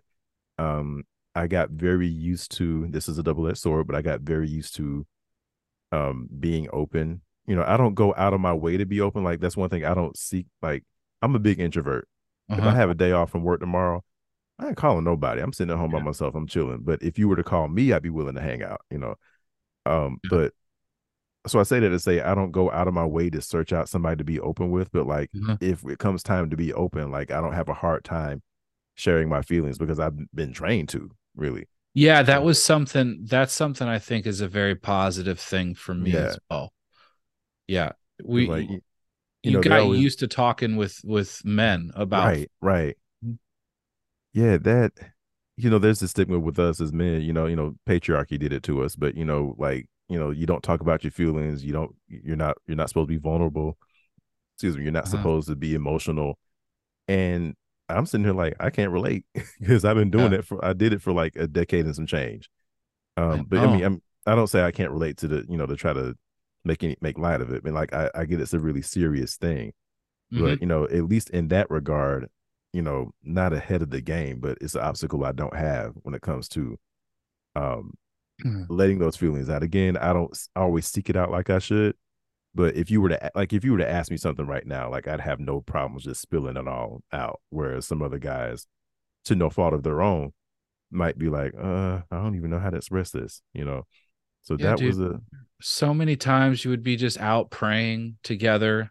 yeah You would be feeling something. You would be like wrestling with whatever it is and like you would go to people, go to guys and then you would like talk about it and then yeah it was closest and you were around each other so much. so like you right. just it just helped for me. I think it helped build friendships because you were just around them so much. yeah You got so close you got real close with people. Yeah, that that was that was beautiful. That that was double edged sword, yes, but really beautiful. Um, Yeah. I just Uh, had something and I lost it. Um, it did, you know, a lot of Bible knowledge. Um, I mean, Yeah. now to be fair, there was some stuff that was twisted and taken out of context, but yeah. a lot of Bible knowledge that a lot of Bible knowledge that I wouldn't have had on my own. hmm um i did find a um something a byproduct of it was I, I found something that i was really passionate about um early on in my time in atlanta there was a brother who we were just out at we were out to eat at some um there was a restaurant on uh on Georgia Tech's campus that we were all having lunch at. And he just made the announcement, Hey y'all, I'm gonna be teaching um salsa lessons for the campus ministry after church every Sunday and mm-hmm. they're free. And I was like, Salsa free? Where I sign up at? And, Dude, I was literally just about to ask you about the salsa craze in Atlanta campus yeah. ministry. So that I caught that bug and it it bit me hard. Um so yeah. and it it was a, a, also a double-edged sword in, in, the beginning too because you know again so as a recovering um as a recovering uh what's the word i was looking for? As a recovering pushover who does you know who wasn't very assertive and everything mm-hmm. you know if you're a guy and and, and this is kind of changing you know you know you, if you go to a dance class nowadays you might hear lead and follow as opposed to men and women or whatever you know being being a lot more progressive now. But it was men lead, women follow. And that was something I struggled with just because I just was not an assertive person. Mm-hmm. For the longest, I thought that was why my first relationship ended because she did always, there's several times where she had to pull me aside and tell me that she felt that I wasn't being the leader in our relationship. Now, this is somebody who I'm, this is my first relationship ever. So I'm yeah. like, I don't know how this works, you know? Um, but because, you know, the whole dynamic with brothers and sisters, she would never give me examples of it. She always would tell me to go talk to the brothers. I'm like, well, you're the one who has the issue with me. Like, you tell me what you need. Yeah. So whenever, even though salsa was fun for me, it also was a sore spot because you gotta lead, you gotta lead, you gotta lead. I'm like, uh, every time I heard anybody say lead in a sermon, I always heard it in my ex-girlfriend's voice. And it always stung. It felt like a Muay Thai leg kick to my to yep. my shin. You know, I was like, uh, that thing again. So like you ever change something not because it's the right thing to change, but because you're tired of hearing about it? Yep. That mm-hmm. was that was lead that was leading for me. Um, but I eventually got good at it. Um, it became something I was really passionate about.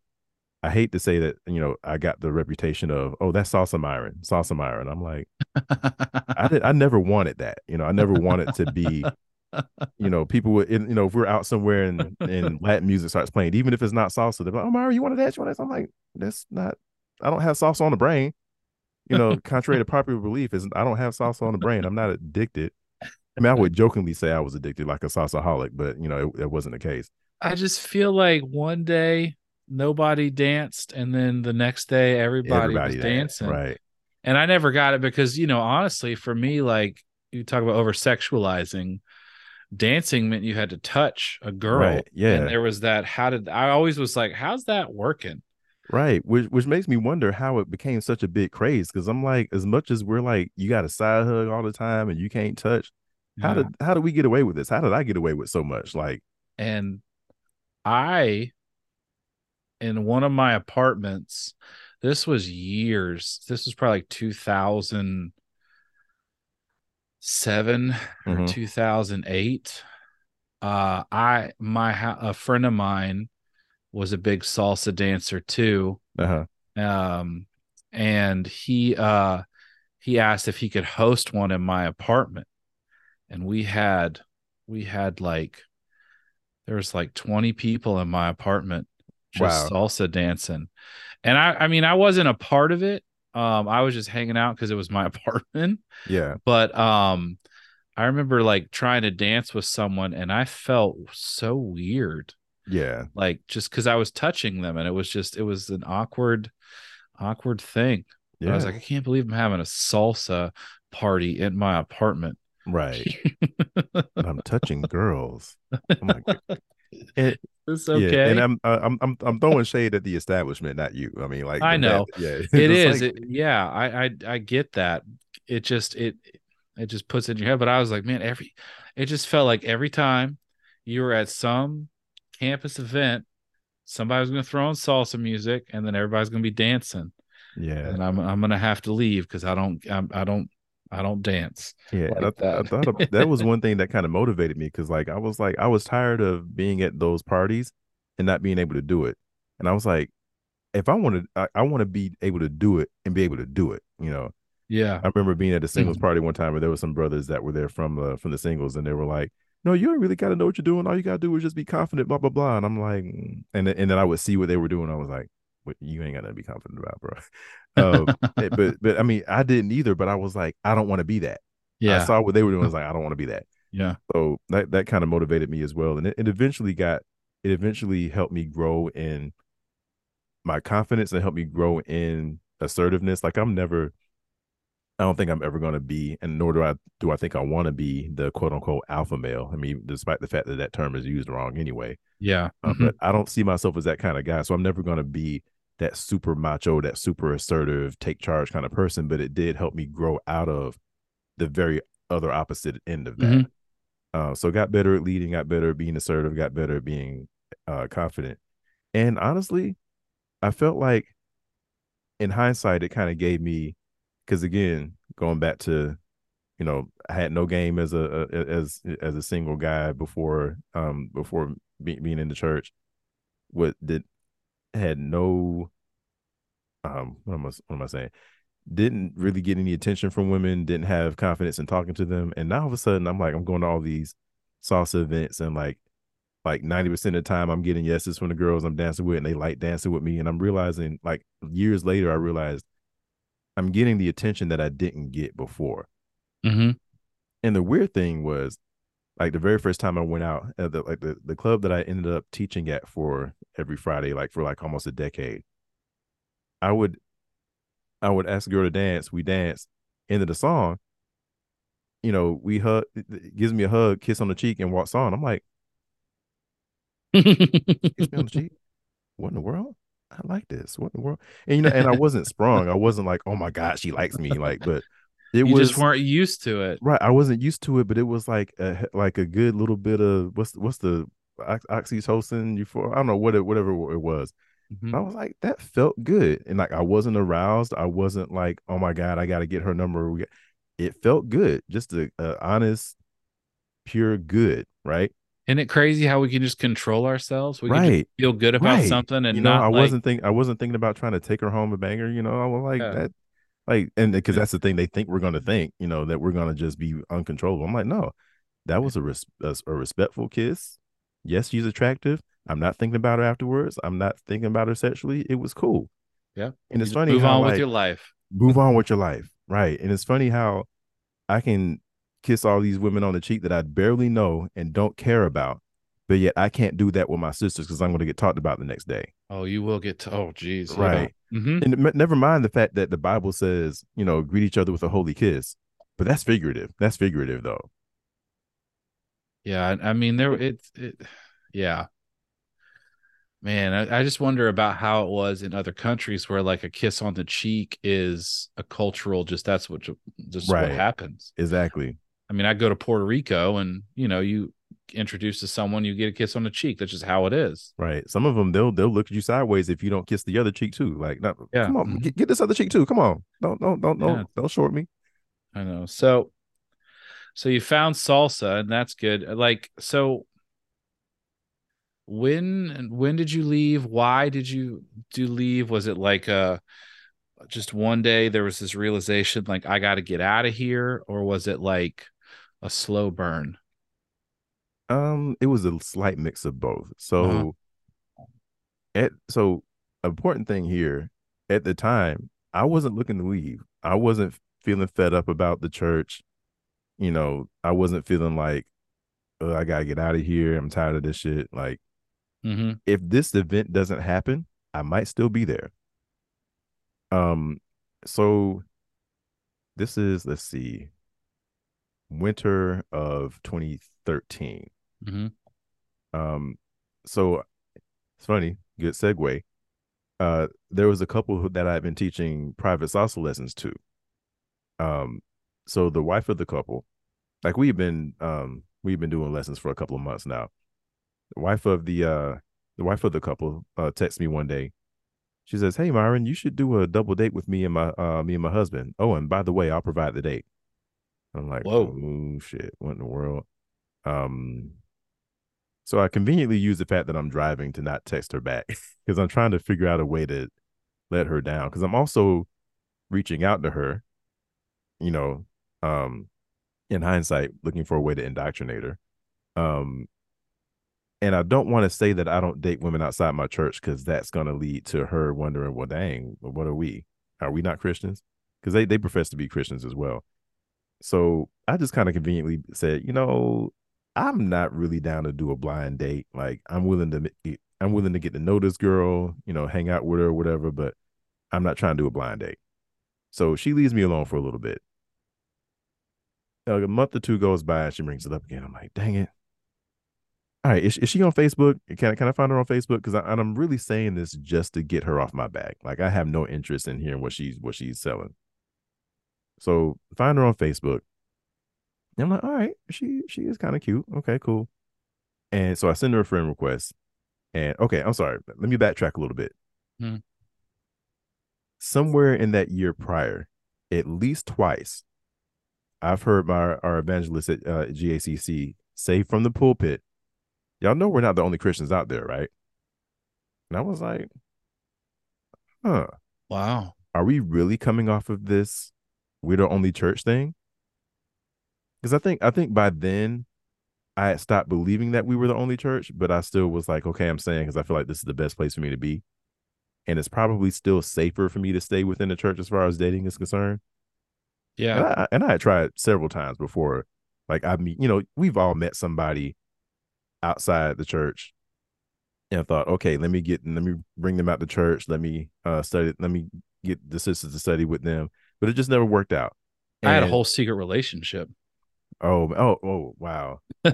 I mean, I yeah. met someone I liked, but and I had a whole thing, but that's for another time. Sorry to interrupt, but keep going. No, no, you're good. You got Ashley. Uh, I'm uh, if we have time, if, and if not, I'll share with you after we're done. Uh, but I yeah. got a, a, a, similar story to share with you on that one. Um, you hear that we're not the only church, or we're not the only Christians, right? So this doesn't lead me to just like go out and get a girlfriend outside the church, but it's stuck in my head. I'm like, okay, how's this really going to work though? Like, is this has this trickled down? Eh, like, I heard this, but it obviously hasn't trickled down to the rest of the church because I'm like, I'm not seeing other people coming to fellowship with us. I'm not seeing people, a mass of people dating non GACC people, non ICOC people. So I'm like, is this really working in practice?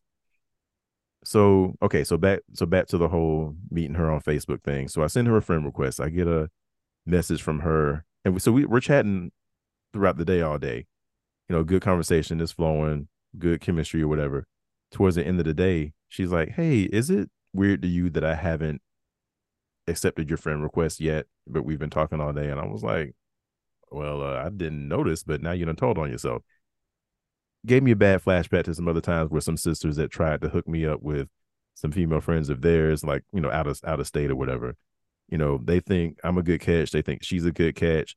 But then we try to link up and, and nothing happens. Like I get ignored. I get I, I get responses, but they're like days and weeks late. I'm just like, okay, this is the same shit again. I'm not really into it. So doesn't go anywhere for a while. We eventually follow each other on Twitter and we're interacting a little bit, but we got to be careful because our mutual friend follows us both on Twitter. So you know oh. what happens if oh. so she's seeing every interaction we have. Mm-hmm. So she's like, so I can't send her a message. I can't send her anything on Twitter without her being like, "Ooh, uh, y'all dating yet? Y'all married yet? Y'all got kids yet? Back up, mm-hmm. dang it! Yeah, let us cook shit."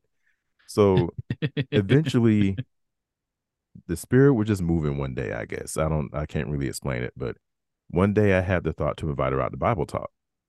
So I sent her this in a direct message because I don't want our mutual friend to see it because she gonna blow up our spot and ruin everything. Yeah. Mm-hmm. And I'm not asking her because of anything romantic. I was, I really don't know why I asked her. Again, maybe it was the spirit moving. You know, ten years and two kids later, you know, I guess God was saying, "Hey, this is it." Anyway, she says yes, and she's yet she says yes because her current church at the time was very white. And when I say very white, I mean in several ways, not just Caucasian, but because everybody's hair was white. Whoa. Meaning, anytime we went to visit, anytime we and her went back to visit, we were two of maybe like less than 10 people who were younger than 50. Oh, wow. And and we were always two of maybe like five or six people who were brown. Okay. And in hindsight, a very we haven't been back since because we started to realize, okay, this is uber conservative. This is giving MAGA vibes, giving uh Trump vibes, all that kind of stuff. And I'm just like, okay, yeah, we ain't we ain't going back here. Um, but she said yes to coming out to Bible talk because she was very she was like, okay, I need some of that some young vibes, I need some diverse vibes. So she came out. So technically I slid in her DMs. That wasn't my purpose, but you know, it worked. So I tell I tell the other brothers in my Bible talk, I'm like, hey y'all, um, there's this, I got this visitor coming out and just full full transparency, trying to be above reproach. There's a friend of mine who was trying to hook me up with her. So Uh-oh. she gets there. And now mind you, like again, I've seen her picture online and I'm like, all right, she kind of cute. Oh, side note, during our some of our conversations on online, she had noticed that I had a Transformers collection, right? Mm-hmm. So just just hold on to that for a second. So I see her, and now visually in person, I'm like, oh, okay. Not just looks, but also this woman is wearing an Optimus Prime t-shirt. Oh geez. And I'm like, because again, I know that she knows I like Transformers. She gonna come to she gonna come to the first our first meeting at Bible Talk wearing a transform wearing an Optimus Prime t-shirt. And not she, Michael. She knew what she was doing.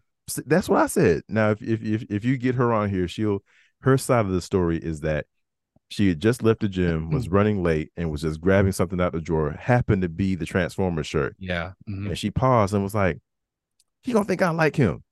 I ain't got time. I got. Let me just put this on." So that's her side of the story. Yeah, you do uh-huh. you do with that what you will. Uh, but you you you were you were thinking the same thing I was thinking. I'm like, yeah, are you are you trying to tell me something? Like I didn't say that out loud, but I'm, so I'm thinking those are the gears turning in my head. Yeah. I keep it together out on the outside. On the inside, I'm like, I'm losing my mind on the inside, but I'm trying to keep it. I'm keeping it together on the outside because I can't let her know that she done got me, and I can't let my brothers know that I'm a little sprung at the moment. I'm like, I, I this I cannot show this on the outside. Yeah. Um, so we actually hit it off pretty well. It got to the point where every Bible talk, we're talking, we're the, we're the last ones still there. We're talking to each other by our cars in the parking lot for like a good hour, hour and a half. Like things escalated pretty quickly. And looking at her, like hearing her story, hearing her conversion and everything, I was like, this woman is biblically saved. There is not a huh. hole in her game. Like I'm think I'm going through in my head the Bible studies, and there is not a hole to be had there is not a flaw there. I'm like, she is biblically saved. Like, I I can't dispute it. I still try to go the safe route and have her study the Bible. And they the sisters kind of came to the same conclusion, except for the fact that she refused she refuses to tell someone that because they're not baptized, they're not saved. Yeah. Because you know, that's how that's how we rolled back then. Mm-hmm. Like excuse me, that's how we rolled. It was like if you if you're not baptized, if you weren't baptized by a disciple in the ICOC, you were not saved. Period. Yep. 100%. And her reasoning, her reasoning for not wanting to be that hard line about it, was because she had just come out of her own legalistic environment. She used to be um, apostolic. Mm-hmm. Uh, quick, uh, quick and dirty thing on that that's relevant to the story is they basically believe that if you don't speak in tongues, you don't have the Holy Spirit, and if you don't have the Holy Spirit, you're not saved. So if you don't speak yeah. in tongues, you're not saved. So I bet you to this day, there are people who went to her old church who would probably consider me to be a non-Christian because I'm not speaking right, tongues. Exactly. Yeah. Mm-hmm. So because she was so tired of that environment where it was like, dang, we're gonna disregard other people's complete God experience simply because they don't simply because they don't speak in tongues. I have no interest in playing gatekeeper to heaven for any, with anybody anymore. So that's why she was like, nah, yeah, I think you should get baptized, but I'm not going to tell somebody that because they're not baptized and they're not saved. So was that hard for other people? Um, like for her to not be that way. It's just so like just for real quick, like so you have this girl that you like, and mm. The the guys in the Bible talking to people. Was it weird that like there was a girl that you liked coming? Did they like run defense? Because well, they didn't like at the at the beginning of her studies, like mm-hmm. I don't think we I think we both were starting to realize we liked each other, but it wasn't like official yet. Well, I just remember like, like there was so much pressure, like even though this was after the letter, I just was wondering if it was like because you're interested in this girl or something, were they like trying to keep her away from you so that like she might become and like it did like it didn't muddy the water? Yeah, no, you know no, how yeah. we used to be. Yeah, they didn't they didn't make it hard for us. Like I, shoot, I even remember um so we had our A and E conference mm-hmm. um mm-hmm. a couple months after that. And uh I remember around it was around that time that I really was like, okay, I have to be honest with myself. I like her. Like I'm I'm I'm sprung. I'm done. Mm-hmm. I don't want nobody else. And I was confessing to uh, my Bible talk leader. And he was like, "Bro, we've been through that." like the um so and it's funny like it was at that conference that we both kind of like confessed to each other like, "Hey, we trying to get serious about this." Mm-hmm so I'm still so for a while we're in we're stuck in this limbo because we both aren't seeing anybody else. I ain't been on an encouragement date in months. I'm seeing nobody but her. Like nobody knows I'm seeing her. Like we're not like because I think at this point you're not getting in trouble if you don't go out on a date every Saturday every Saturday. Yeah, yeah, yeah. Mm-hmm. So we're seeing each other, but we're not. We haven't made it official like we're a couple yet. Because and she even said like, "Hey, I know you got this thing because I know how ICOC works." I know you're going to have this particular hang up as far as like dating somebody outside the church, but you know, take take as much time. She didn't say take as much time as you need, but she was like, I know you're going to have to work through this. Mm-hmm. But we were in this weird limbo for a while, and I kind of got the advice that hey, you need to back off, let the sisters do their thing, and you know, let it happen that way. So, by let the sisters do their thing, like get her a part of the church. Exactly. Yeah. Yeah. So, and even the sisters were like, yeah, she's biblically saved, but you know, there's this one little hangup. They even brought in this other sister who wasn't a part of her studies, and this sister mm-hmm. was known to be like a strong personality.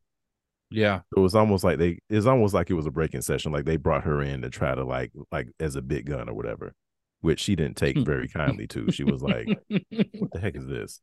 They brought in the big guns. Right. Um so I remember having a chat with her. Uh, this was a Friday night. We had actually just gone to um, the the club that I was teaching at at the time, and we had um, we had le- we had danced. We left, and I remember sitting in her car and telling her, "Hey, you know, I think we need to take a break." That that was just the the summary of that. Mm-hmm. And she said to me, "So you're telling me you just want to be friends?" And that's when it hit me. My heart sank because that wasn't what I was intending to say to her. Yeah. But everything about what I said said that. Mm-hmm. So I pretty much said it exactly like this. I was like, yes. And it pained me so bad to say that because on the inside, I'm like, motherfucker, what are you doing? Yeah. You finally got somebody who likes you, somebody you like who likes you back. Yeah. And you just told her you just want to be friends. What the fuck is wrong with you? All because she wasn't a part of the church. Right. Right. Yeah. Mm-hmm. So that next day, so my brother at the time, he was still in college. He was in he was at uh, Valdosta State. I had already arranged to drive down to Valdosta that Saturday. Mm-hmm. We were going to drive the next day on Sunday down to Tampa because the Falcons were playing the um, the Buccaneers that day. We're going to drive down there, drive back to uh, Valdosta Sunday, and then I would drive back home Monday like in time to get home, chill for a little bit, go to Bible talk. That weekend was the closest at that time that I'd ever felt to emotional pain. Because, you know, I'm used to like texting her all throughout the day. She doesn't wait for me to text her in the morning. You know, you got some some women who are like, if you don't text me first, we ain't talking all day. that kind of shit. Like yeah. she would like I would wake up to text from her like annoyingly bubbly text from her. So I'm used to this interaction throughout her all the day, from her throughout the day. And the only text I get from her that whole weekend is a okay reply to me telling her that I made it to Valdosta safely. So she was legit showing me what it looked like to just be friends with her. And you didn't like it one bit. No, and because the, thing, and the weird thing is, that's how I treat friends. Like I'm very out of sight, out of mind. I'm very see you when I see you. Yeah. But I'm also that, but I'm also that friend who, if like say if, if you and I don't talk for another three months, I'm cool and we're gonna pick up right where we left off at. yeah. Mhm. So that's kind of how I roll with that. So if it was anybody else except for somebody that I was romantically interested in, that would have been totally fine. But I was like, oh shit, this is like the whole that whole trip. Anytime I wasn't actively talking to somebody else, like say my brother or, or some other friends who went with me, I was stuck thinking about her. And I just knew I was like, when I get back, I got to fix this. And she had wrote me this long dissertation of an email about how she felt about what happened. I read it once. I was like, nah, I'm I'm done. Funny story, um, real quick. We had uh she gave me for Christmas uh, a couple um months later, like this little gift box to put little memories and stuff in. Mhm. And she was like, you know, I think you should print out that email I sent you and put it in that memory box. I'm like, hell no. Nah. I ain't read that. I've read that email once. I ain't never looked at that email again. So it was it was it was a rough email. Yeah, yeah. So got the Bible talk. Um, Uh-huh. and we're having it at uh, our Bible talk leader's house. And there was a guy who we had been studying the Bible with there. Um, and I see her, I see them in the kitchen, and he's like chatting her up. Now I can tell, like, I know she don't like him. And she she didn't Mhm. look receptive, but at the same time, it was like, damn. I I mean, I did tell her I just want to be friends, so I really don't have any grounds for like blowing up this conversation. And in hindsight, she told me later on, she's like, Yeah, I don't really have any interest in him, but I'm gonna let but because we're just friends, I'm gonna let him talk, I'm gonna let him chat me, you know. So we we talking uh, we talking her car again after Bible talk. And I was like, look, first of all, I'm sorry. I shouldn't have done that. Um, but also I know that we can't go back to neutral. We can't go back to this limo that we were in. Like we're either just gonna ser- seriously just be friends, or we got to move forward. Because I'm like after like after apologizing that there is no going back to this we not together but we together kind of thing. So I would I I wanted to do it a little bit more special than this, but I definitely didn't want to do the whole ICOC will you be my Mhm. girlfriend because you know that looks like a proposal. But Yeah. I basically was like, hey, do you want to be my girlfriend? And she said yes. So a week goes by, and we end up having house church in my apartment actually, because we were in a house a house church phase at that point. I don't know yeah. why. Mhm. Um, so I was like, you know what? I'm not being clandestine about this. I'm not sneaking around about this. You know, she deserves better than that. I deserve better than that. So I told my Bible talk leader, I'm like, hey, this is what happened. No, he didn't blow up. You know, he was kind of he was pretty calm about it, but he was like, you know, we gotta, we do have to have a chat with, you know, our minute our ministry leader, our singles leader. So this is like the week leading up to Thanksgiving. Mhm. So we go to the leader's house, and you actually know who this person is. I'll tell you. I'll, I'll drop a name for you afterwards. Mhm. Um, let's just say he was in he was in a certain ministry and up in a, a certain campus ministry in the northwest that you I think were a part of. I think. Anyway, he I mean he's not a really loud rah rah kind of person, but he does his version of laying into me. Accuses me of having weak convictions, tell me I just want to do what I want to do, tells me that um that I'm undermining what the sisters are doing with their um with studying the Bible with her. Yeah. And what I'm about to say next is verbatim what he said. Mhm. You can do what you want, but you can't do it here. Damn. So now I had I told him what I told him to his face was, all right, you know, I'm gonna go home and pray about this. I don't want to make a snap decision. But in reality, I had played this I had played this scenario out of my head a gajillion times already. Mhm. I already knew what what I was gonna do if it came to that. Mhm. So that was my last time uh being a part of the uh, ICOC. Like I was I was gone. Um You didn't go back. Huh? No, I mean I've I've, vi- I've visited a couple of places since then. One place I Mhm. visited by accident because she got reached out to um by somebody, and I pull up as we're pulling up. I'm like, damn it, I've been here before. Not only had we had like Friday devos there, but I'd also taught a um I had also taught a salsa class in the gym Mhm. uh for them before.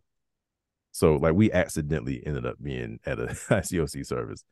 Um, I mean. I've been I've been to a couple of friends' weddings, and I've been to some parties, you know, hung out with some people that I'm still close with. But as far as an actual church service, that was the only one. So Um, now- essentially, you got kicked out. Not quite. Uh, because no, so what I was about to say next, um, I did message him. I said, Hey, if I leave, is this me being disfellowshipped? Because that's what I was thinking. I was thinking the same Mhm. thing. I was like, I'm getting kicked out.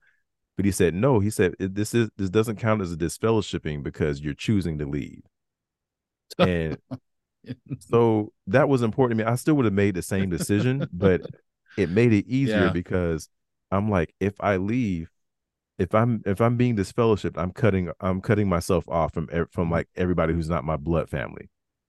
yeah. So and because I had a you know I had roommates, you know both of them were still there, um, but both of them were pretty cool about it. So, and I mean my name was on the lease anyway, and I had a master bedroom. So what they gonna do? But still, It's true. it was still pretty cool about it. You know, there was one of them told me that some people had asked him if they if he was going to move out, but nobody was like pressuring him to try to move out.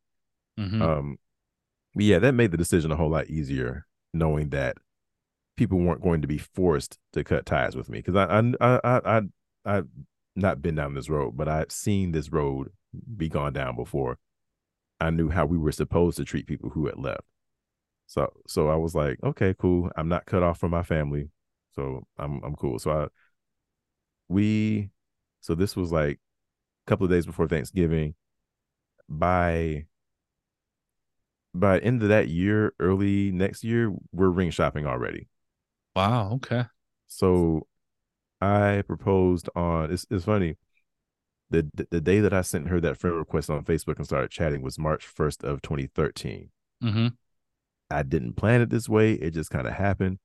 I ended up proposing to her on March 4th, March 1st of 2014 Good for you. and got married that September. So the 20th of September this year will be 10 years. Wow. So 10 years married, 11 years together, 11 years out of the ICOC. And was it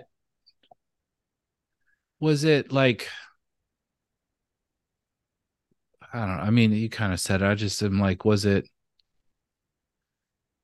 hard? Did it hurt? Like, because you you know you have this whole sense of like, I mean, yes, you're getting the love of your life, Yeah, yeah. but it's like to some people it they could look at it as like it's at the cost of everything because i remember you know people would say things like i mean you know i you can choose her or god or stuff like Right, that And i mean that kind of stuff is hard to it is. It to is. just let go of you know Yeah.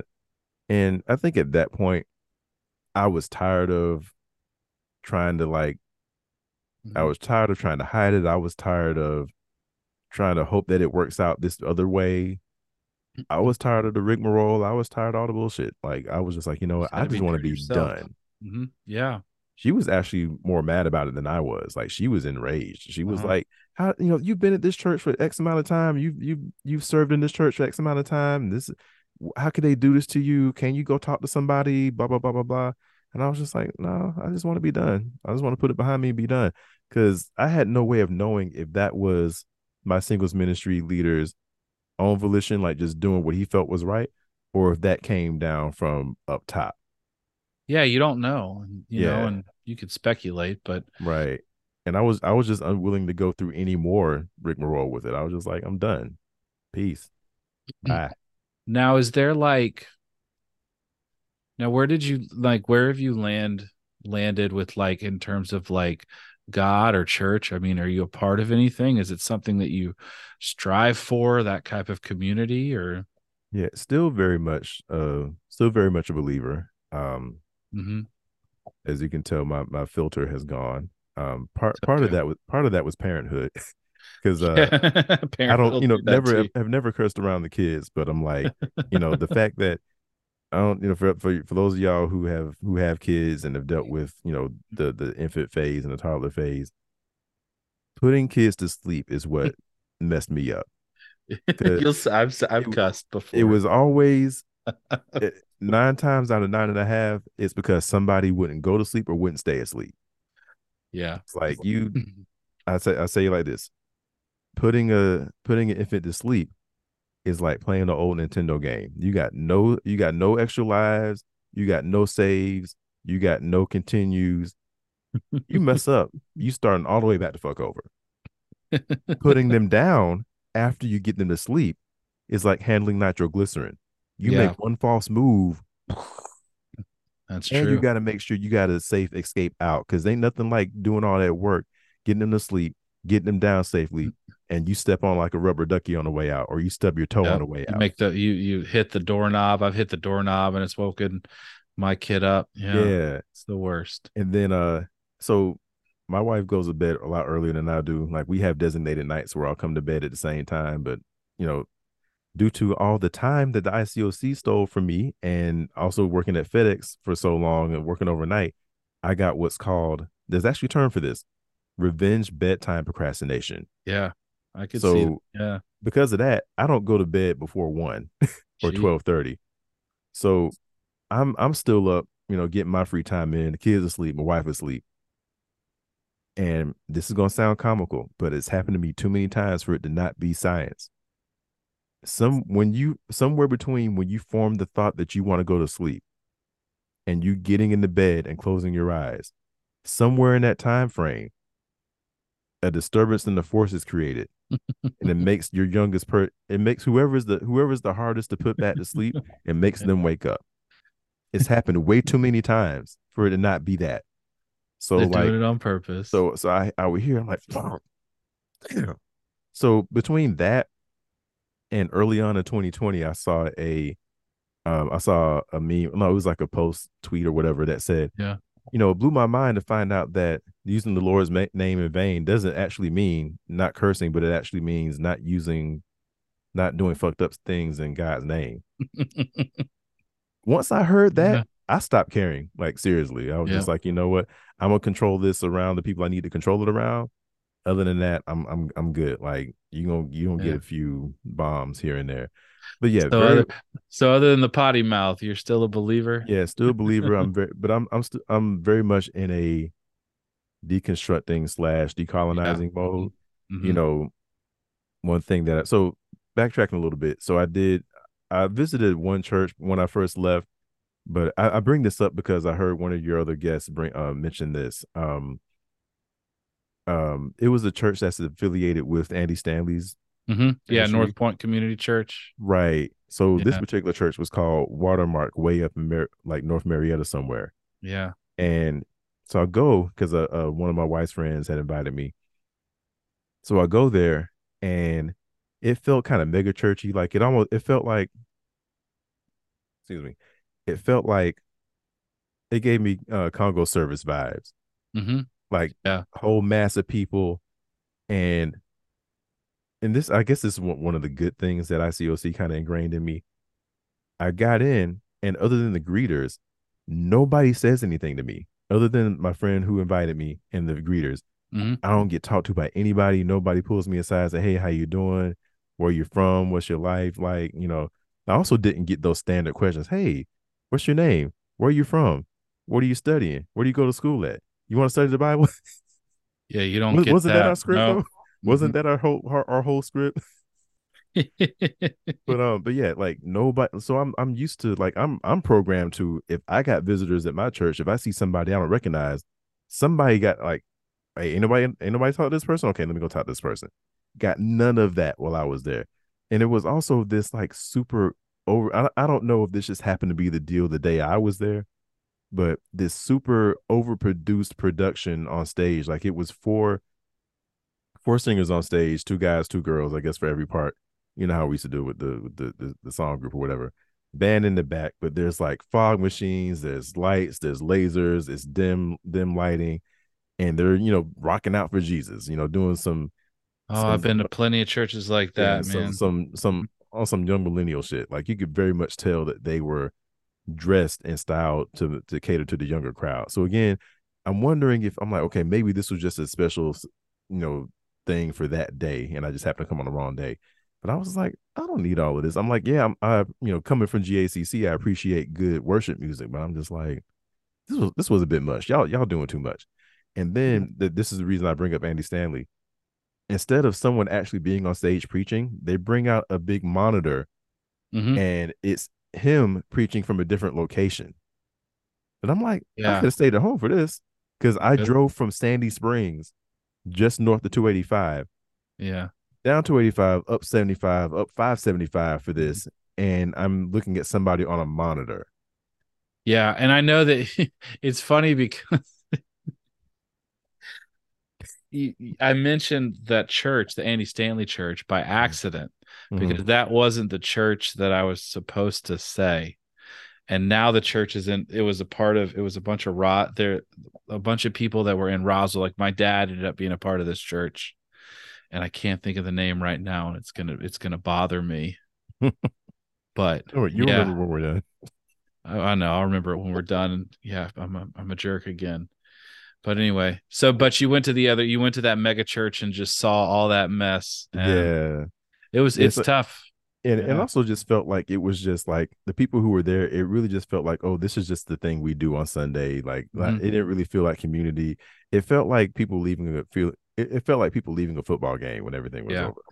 And we didn't. You felt like you were a part of something for a long time when you were in the church, when our in our church. Mhm. Like you felt like even though there were like five, six thousand people, like Yeah. you you were kind of a part of something. Right. Mhm. Yeah, it didn't feel like but really much of anything at that at that place. So I did find eventually find another church and we stayed there until the end of 2020. Now, it was a fair, fairly young church. Our elders were like in their late 40s and early 50s. Like so like for for the for the elders to be that young, that shows how young everybody else was. Mm.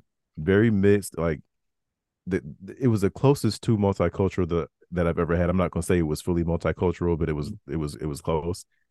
And I always kind of bragged about our church there because I always felt like every time something big and racial came up in this in the in the country, Mhm. nobody, you know, we didn't run from it. We hit we took it head on. Like there would even be like like I don't want to say town hall meeting, but that's the closest thing I can think of. Like before church a couple of times where everybody got to like get on the mic and say their piece about it and like air out everything. And I was like, okay, cool. Like I, I feel comfortable here. I feel safe here as a minority, right? Come to find out, like I, I think it's just a I think it's just a non-denominational church. Find out later it's part of the SBC. Southern Baptist Mhm. Convention. Right. And I don't really know what that means at the time. Um, but I find out later, like I actually found out in the last couple of weeks. Um, no, I know nobody who's listening is going to see this, but the fact that you even have this mic, I just started doing. Um, I just started doing vo- uh, voiceover work. Hopefully, I can quit IT and do this full time one day. Um, but I'm in the process of doing a audiobook for a guy who's a um a preacher in Miami. Mhm. And as I'm reading this book, he explains that the SBC is the only um so there's a whole bunch of churches that tried to use the Bible to justify them them owning slaves Yeah. way back Mhm. then. Mhm. And the SBC is the only church that kept its name after that. All the other churches either changed names or just did, or just disbanded altogether. So I'm like, damn, I was a part of that. Jeez. You wouldn't Yeah. have known from being in that particular church, but that particular church was a now, mind you, it's you know, we got you know a, a diverse leadership group led by a black guy married to a white woman, but you know, um, and I only I only take that jab because of the fact that like, oh, going into what I'm going into the, the end of that story, the SBC at the end of 2020, you you know those memes where it says nobody colon blank. And then something really audacious under there like something like nobody asked you to say this but you said this.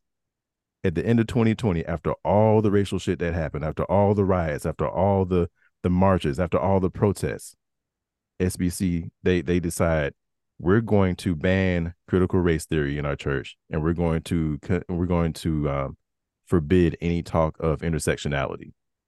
Jeez. I was like, after all that just happened, and y'all taking this stance, yeah, okay, yeah, we're gone. And so the guy, the guy who was um the head of the church that we're in, again, black guy, and up until this point, I never got any any inkling of him not being progressive, of him not being, you know, in favor of justice. And when he finds out that we're leaving, he sends me he sends sends us an email saying, "Hey, I'm I'm, I'm really kind of disappointed in your decision. Do you, do you have time for us to sit sit down and talk?" And I wrote him back and I said, "You know, we we can definitely sit down and talk, but only if it's you know for you to for us to sit down and actually have a, just a regular conversation. If you want to see how we're doing, blah blah blah. You know, crazy things have been happening in 2020. You know, we we've been not going to church for a whole for a whole year, all this kind of stuff. But I'm like, but if you're if this talk is for you to convince us to stay, then we're not really interested. Haven't heard from him since. Mm. So that let me know that that that all he like we were just some butts in the seat for them. That stinks. So so after that, um, we're pretty much on a like I said, just a deconstructing slash decolonizing journey. I say decolonizing just because like I'm starting to realize that so much of what we've been taught with Christianity here in America has been through the lens of, you know, through a Western lens, through a colonizer lens, through, you know, I don't, I don't say that, I don't say that loosely, like, um, like, uh, what's the name? I don't say that insultingly, like, um, uh, like Shuri, like Shuri did in Black Panther, but like just like on a factual sense, like, um, say so much of that has been shown through that lens, and it's like that stuff wasn't written to us. So how you know the fact that it's been shown through that lens, some of this stuff isn't meaning what we've of all thought we meant. Um, like for instance, a couple years ago, I read this book called God and the Gay Christian. Right now, I had already started kind of turning the corner as far as like, because you know, ICOC we had no no space to think anything different about anyone being uh anyone being homosexual, anybody being uh transgender, anybody being mm-hmm. non-binary. Mm-hmm. I would have scoffed at that stuff back then. I would have scoffed anytime I saw a rainbow on somebody's church. Now I'm like, all right, cool. You heading in the right direction. Mm-hmm. You know, mm-hmm. or, or at least what I believe is the right direction anyway. Yeah. Um, so I'm reading that book because I'm like, okay, I'm already believing that it's not wrong for people to be this way, but I'm like, how do I how can I say something about this biblically? So I'm looking in this book and it's talking about just how so many things that we think say one thing in the Bible and they really don't. Like just for yeah, instance, we could, the, we could have 700 podcasts about yeah, stuff like that. It's yeah, crazy. It is. It is. Like we were talking about the whole spilling seed thing. That same scripture has been used not only to say that masturbation is wrong, it's been used to say that any sex married or not, that doesn't lead to yeah. procreation or isn't done with the purpose of procreation is wrong.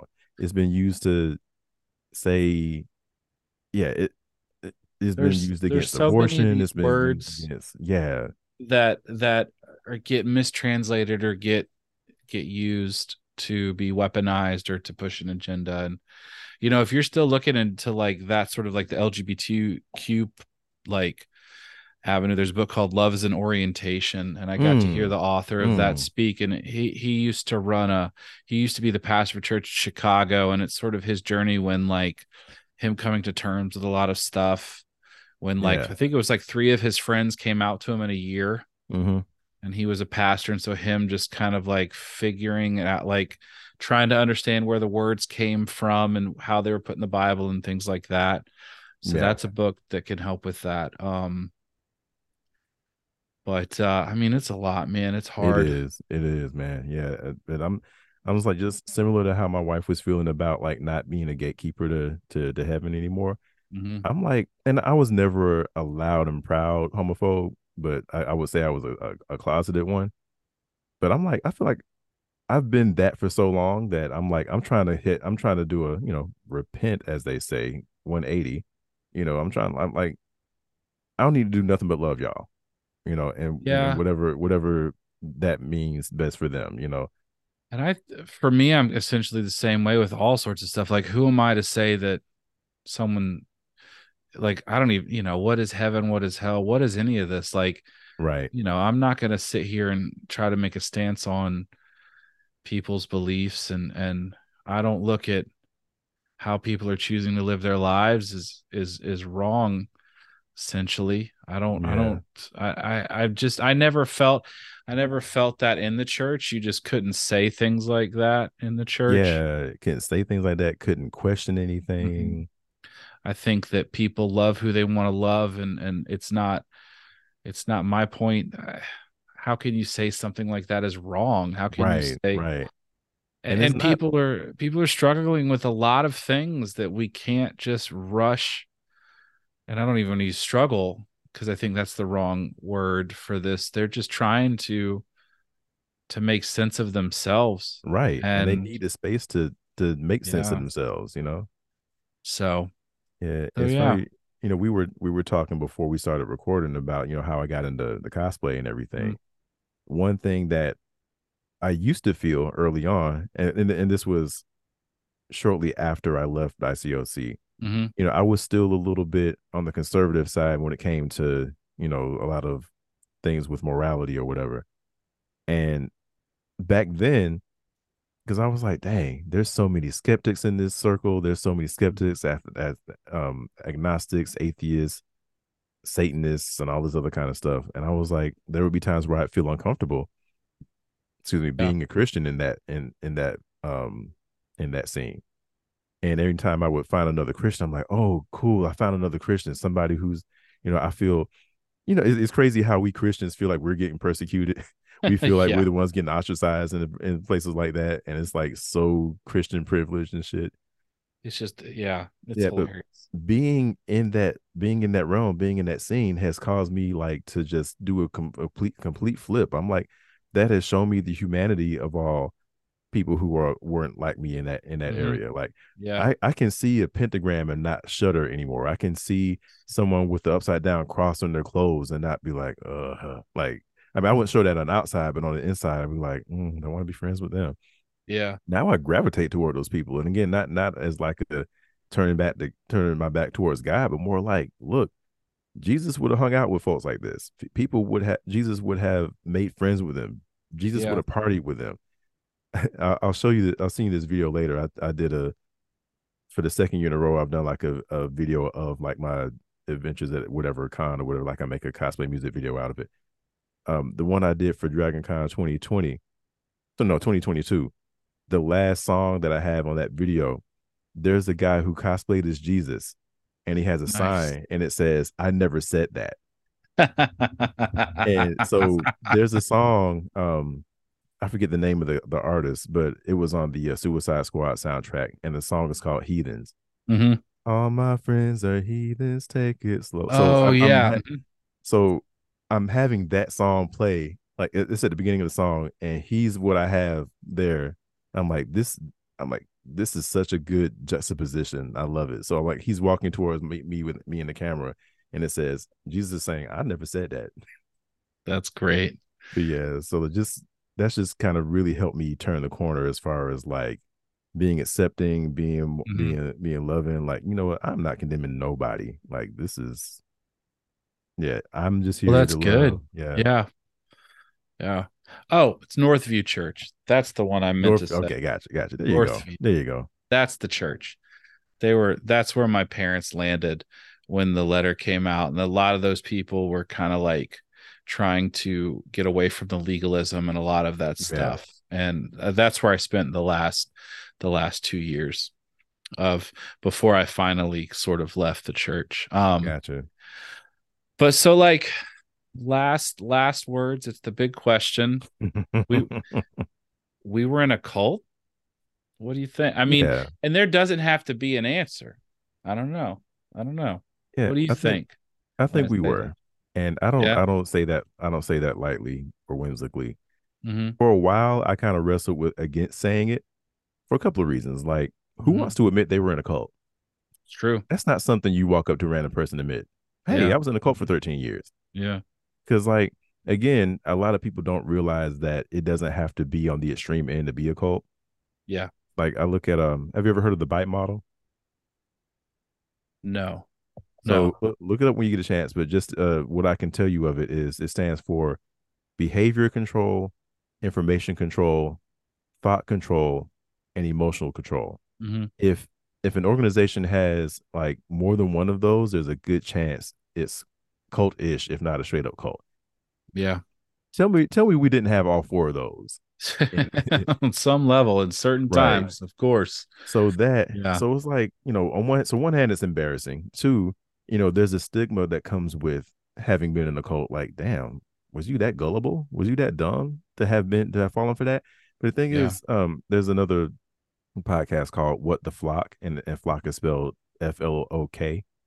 Um, one of the the it's a guy and a girl on there. The the woman, she's actually um kind of in the middle of all of those lawsuits that the Rolling Stone uh, Mhm. reported. Anyway, she um one thing that she mentions is that nobody get nobody joins a cult. You get recruited into one Yeah. mhm. and you know and it's uh, and the whole sharp thing you know we were always going after sharp people we were told to go after sharp people you know you were reprimanded if you didn't if your visitors were always not sharp Mhm. that goes to show that this isn't just something that dumb gullible weak-minded people get caught caught up in Mhm. sharp quote unquote sharp people people who were intelligent people who had charisma people who had money people who are well um well decorated well educated get caught up in this Yeah. Mhm. and it's because you know they play on your desire to make a difference they play on your desire to and i think you mentioned this before in another episode like the studies were designed the way they were designed for a reason Yeah. Mhm. they they they know for a fact if you mention we're the only church in the very beginning you're gonna turn tail and run so like Mm. that stuff um so yeah it's, it's so one you, you get i got rid of that stigma i was like okay i don't need to be embarrassed by this anymore i also got over the the thought of dang if i admit i was in a cult dang i gotta like admit that i played a part in this shit too like I tried to indoctrinate people. I put on the, you know, we and I take responsibility for it, but at the same time, I also admit it was done to me. Like I was trained to do that, to do this to other people. The people who did it to me were trained to do it to other people. Yeah. I listened to another podcast recently, and the guests were my campus leaders when I got baptized. They mentioned the 21, they they mentioned the record of 21 people, and they mentioned how they got discipled for going home and sleeping when everybody else was celebrating about it because they was damn tired of like physically tired. But you know, they they admitted all the craziness that was going on and why. So uh, so I'm I'm hearing it, and I'm not like, ugh, my old campus leaders, f them. No, I'm like, oh snap, I gotta listen to this. Okay, cool. I'm like, I re- I friended them on Facebook. I'm like, I gotta reconnect with these people. Like, I had no animosity to them because because again, what was done to me was done to them. You know, Yeah. so like, Mhm. so so I have I have all the grace in the world to people who were caught up in it, but not to the organization. Yeah. I mean, there were some good things, but at the same time, there was a lot of bad. There was a lot of lives ruined, lives ruined. There's there's a lot of hurt. I think the thing that made me turn the corner as far as believing that it was a cult, because the thing that the last thing I was holding on to was, if I admit this is a, if I admit this is a cult, what does that say about my friends who were still there? And that that's what even helped me back from helped me back from making the channel for so long. Like, what are they going to think? What are the people who are still there who I know are going to think? That's hard. It's hard. But Mhm. it's like the people who care about me, the people who know, they're cool. Like I don't, and plus, what's somebody gonna do? Disciple me? Hmm. Right? Who, who who gonna check me? Like, so. But I thought, what what does it say about the people who I know who are still there? I remember listening to another podcast, and and the guest was talking about how being in the ICOC was like being in a being in an abusive relationship, and that's when it hit me. Roy, if you're in a if you in um you, you're married, right? Mhm. Yeah. Mhm. So just for just for hypothetical re, um just for hypotheticals here, if all of a sudden your wife became abusive to you, if I say, you know what, Roy's my friend, I can't call his relationship abusive because what does that say about him? I know. Yeah. Wow. So it's like whether or not you're my friend, that doesn't cease to make your relationship abusive. You're mm-hmm. still you, you're still cool. I still care about you. You're still a good person. But that doesn't make your relationship not abusive. You know what I mean? So that's why I was like, you know what? Yeah, it is a cult. Even though I still got cool people who are there, they're not they're not toxic, they're not harmful. That doesn't mean that they're not still in an abusive situation. That doesn't mean that they're not still in a cult. So once I realized that, I was like, you know what? Yeah, we were in one. It makes a lot of sense what you're saying. Well, dude, thank you for for being on here and sharing all this. No Um, problem, man. Glad, glad to be here. Glad yeah. to- I appreciate you, you know, sharing the story. I think more people should be sharing their stories. yeah. We realize through the stories that we're not so alone. Um, We're not so alone. We're not bitter. And even if we are, we're allowed, you know. yeah.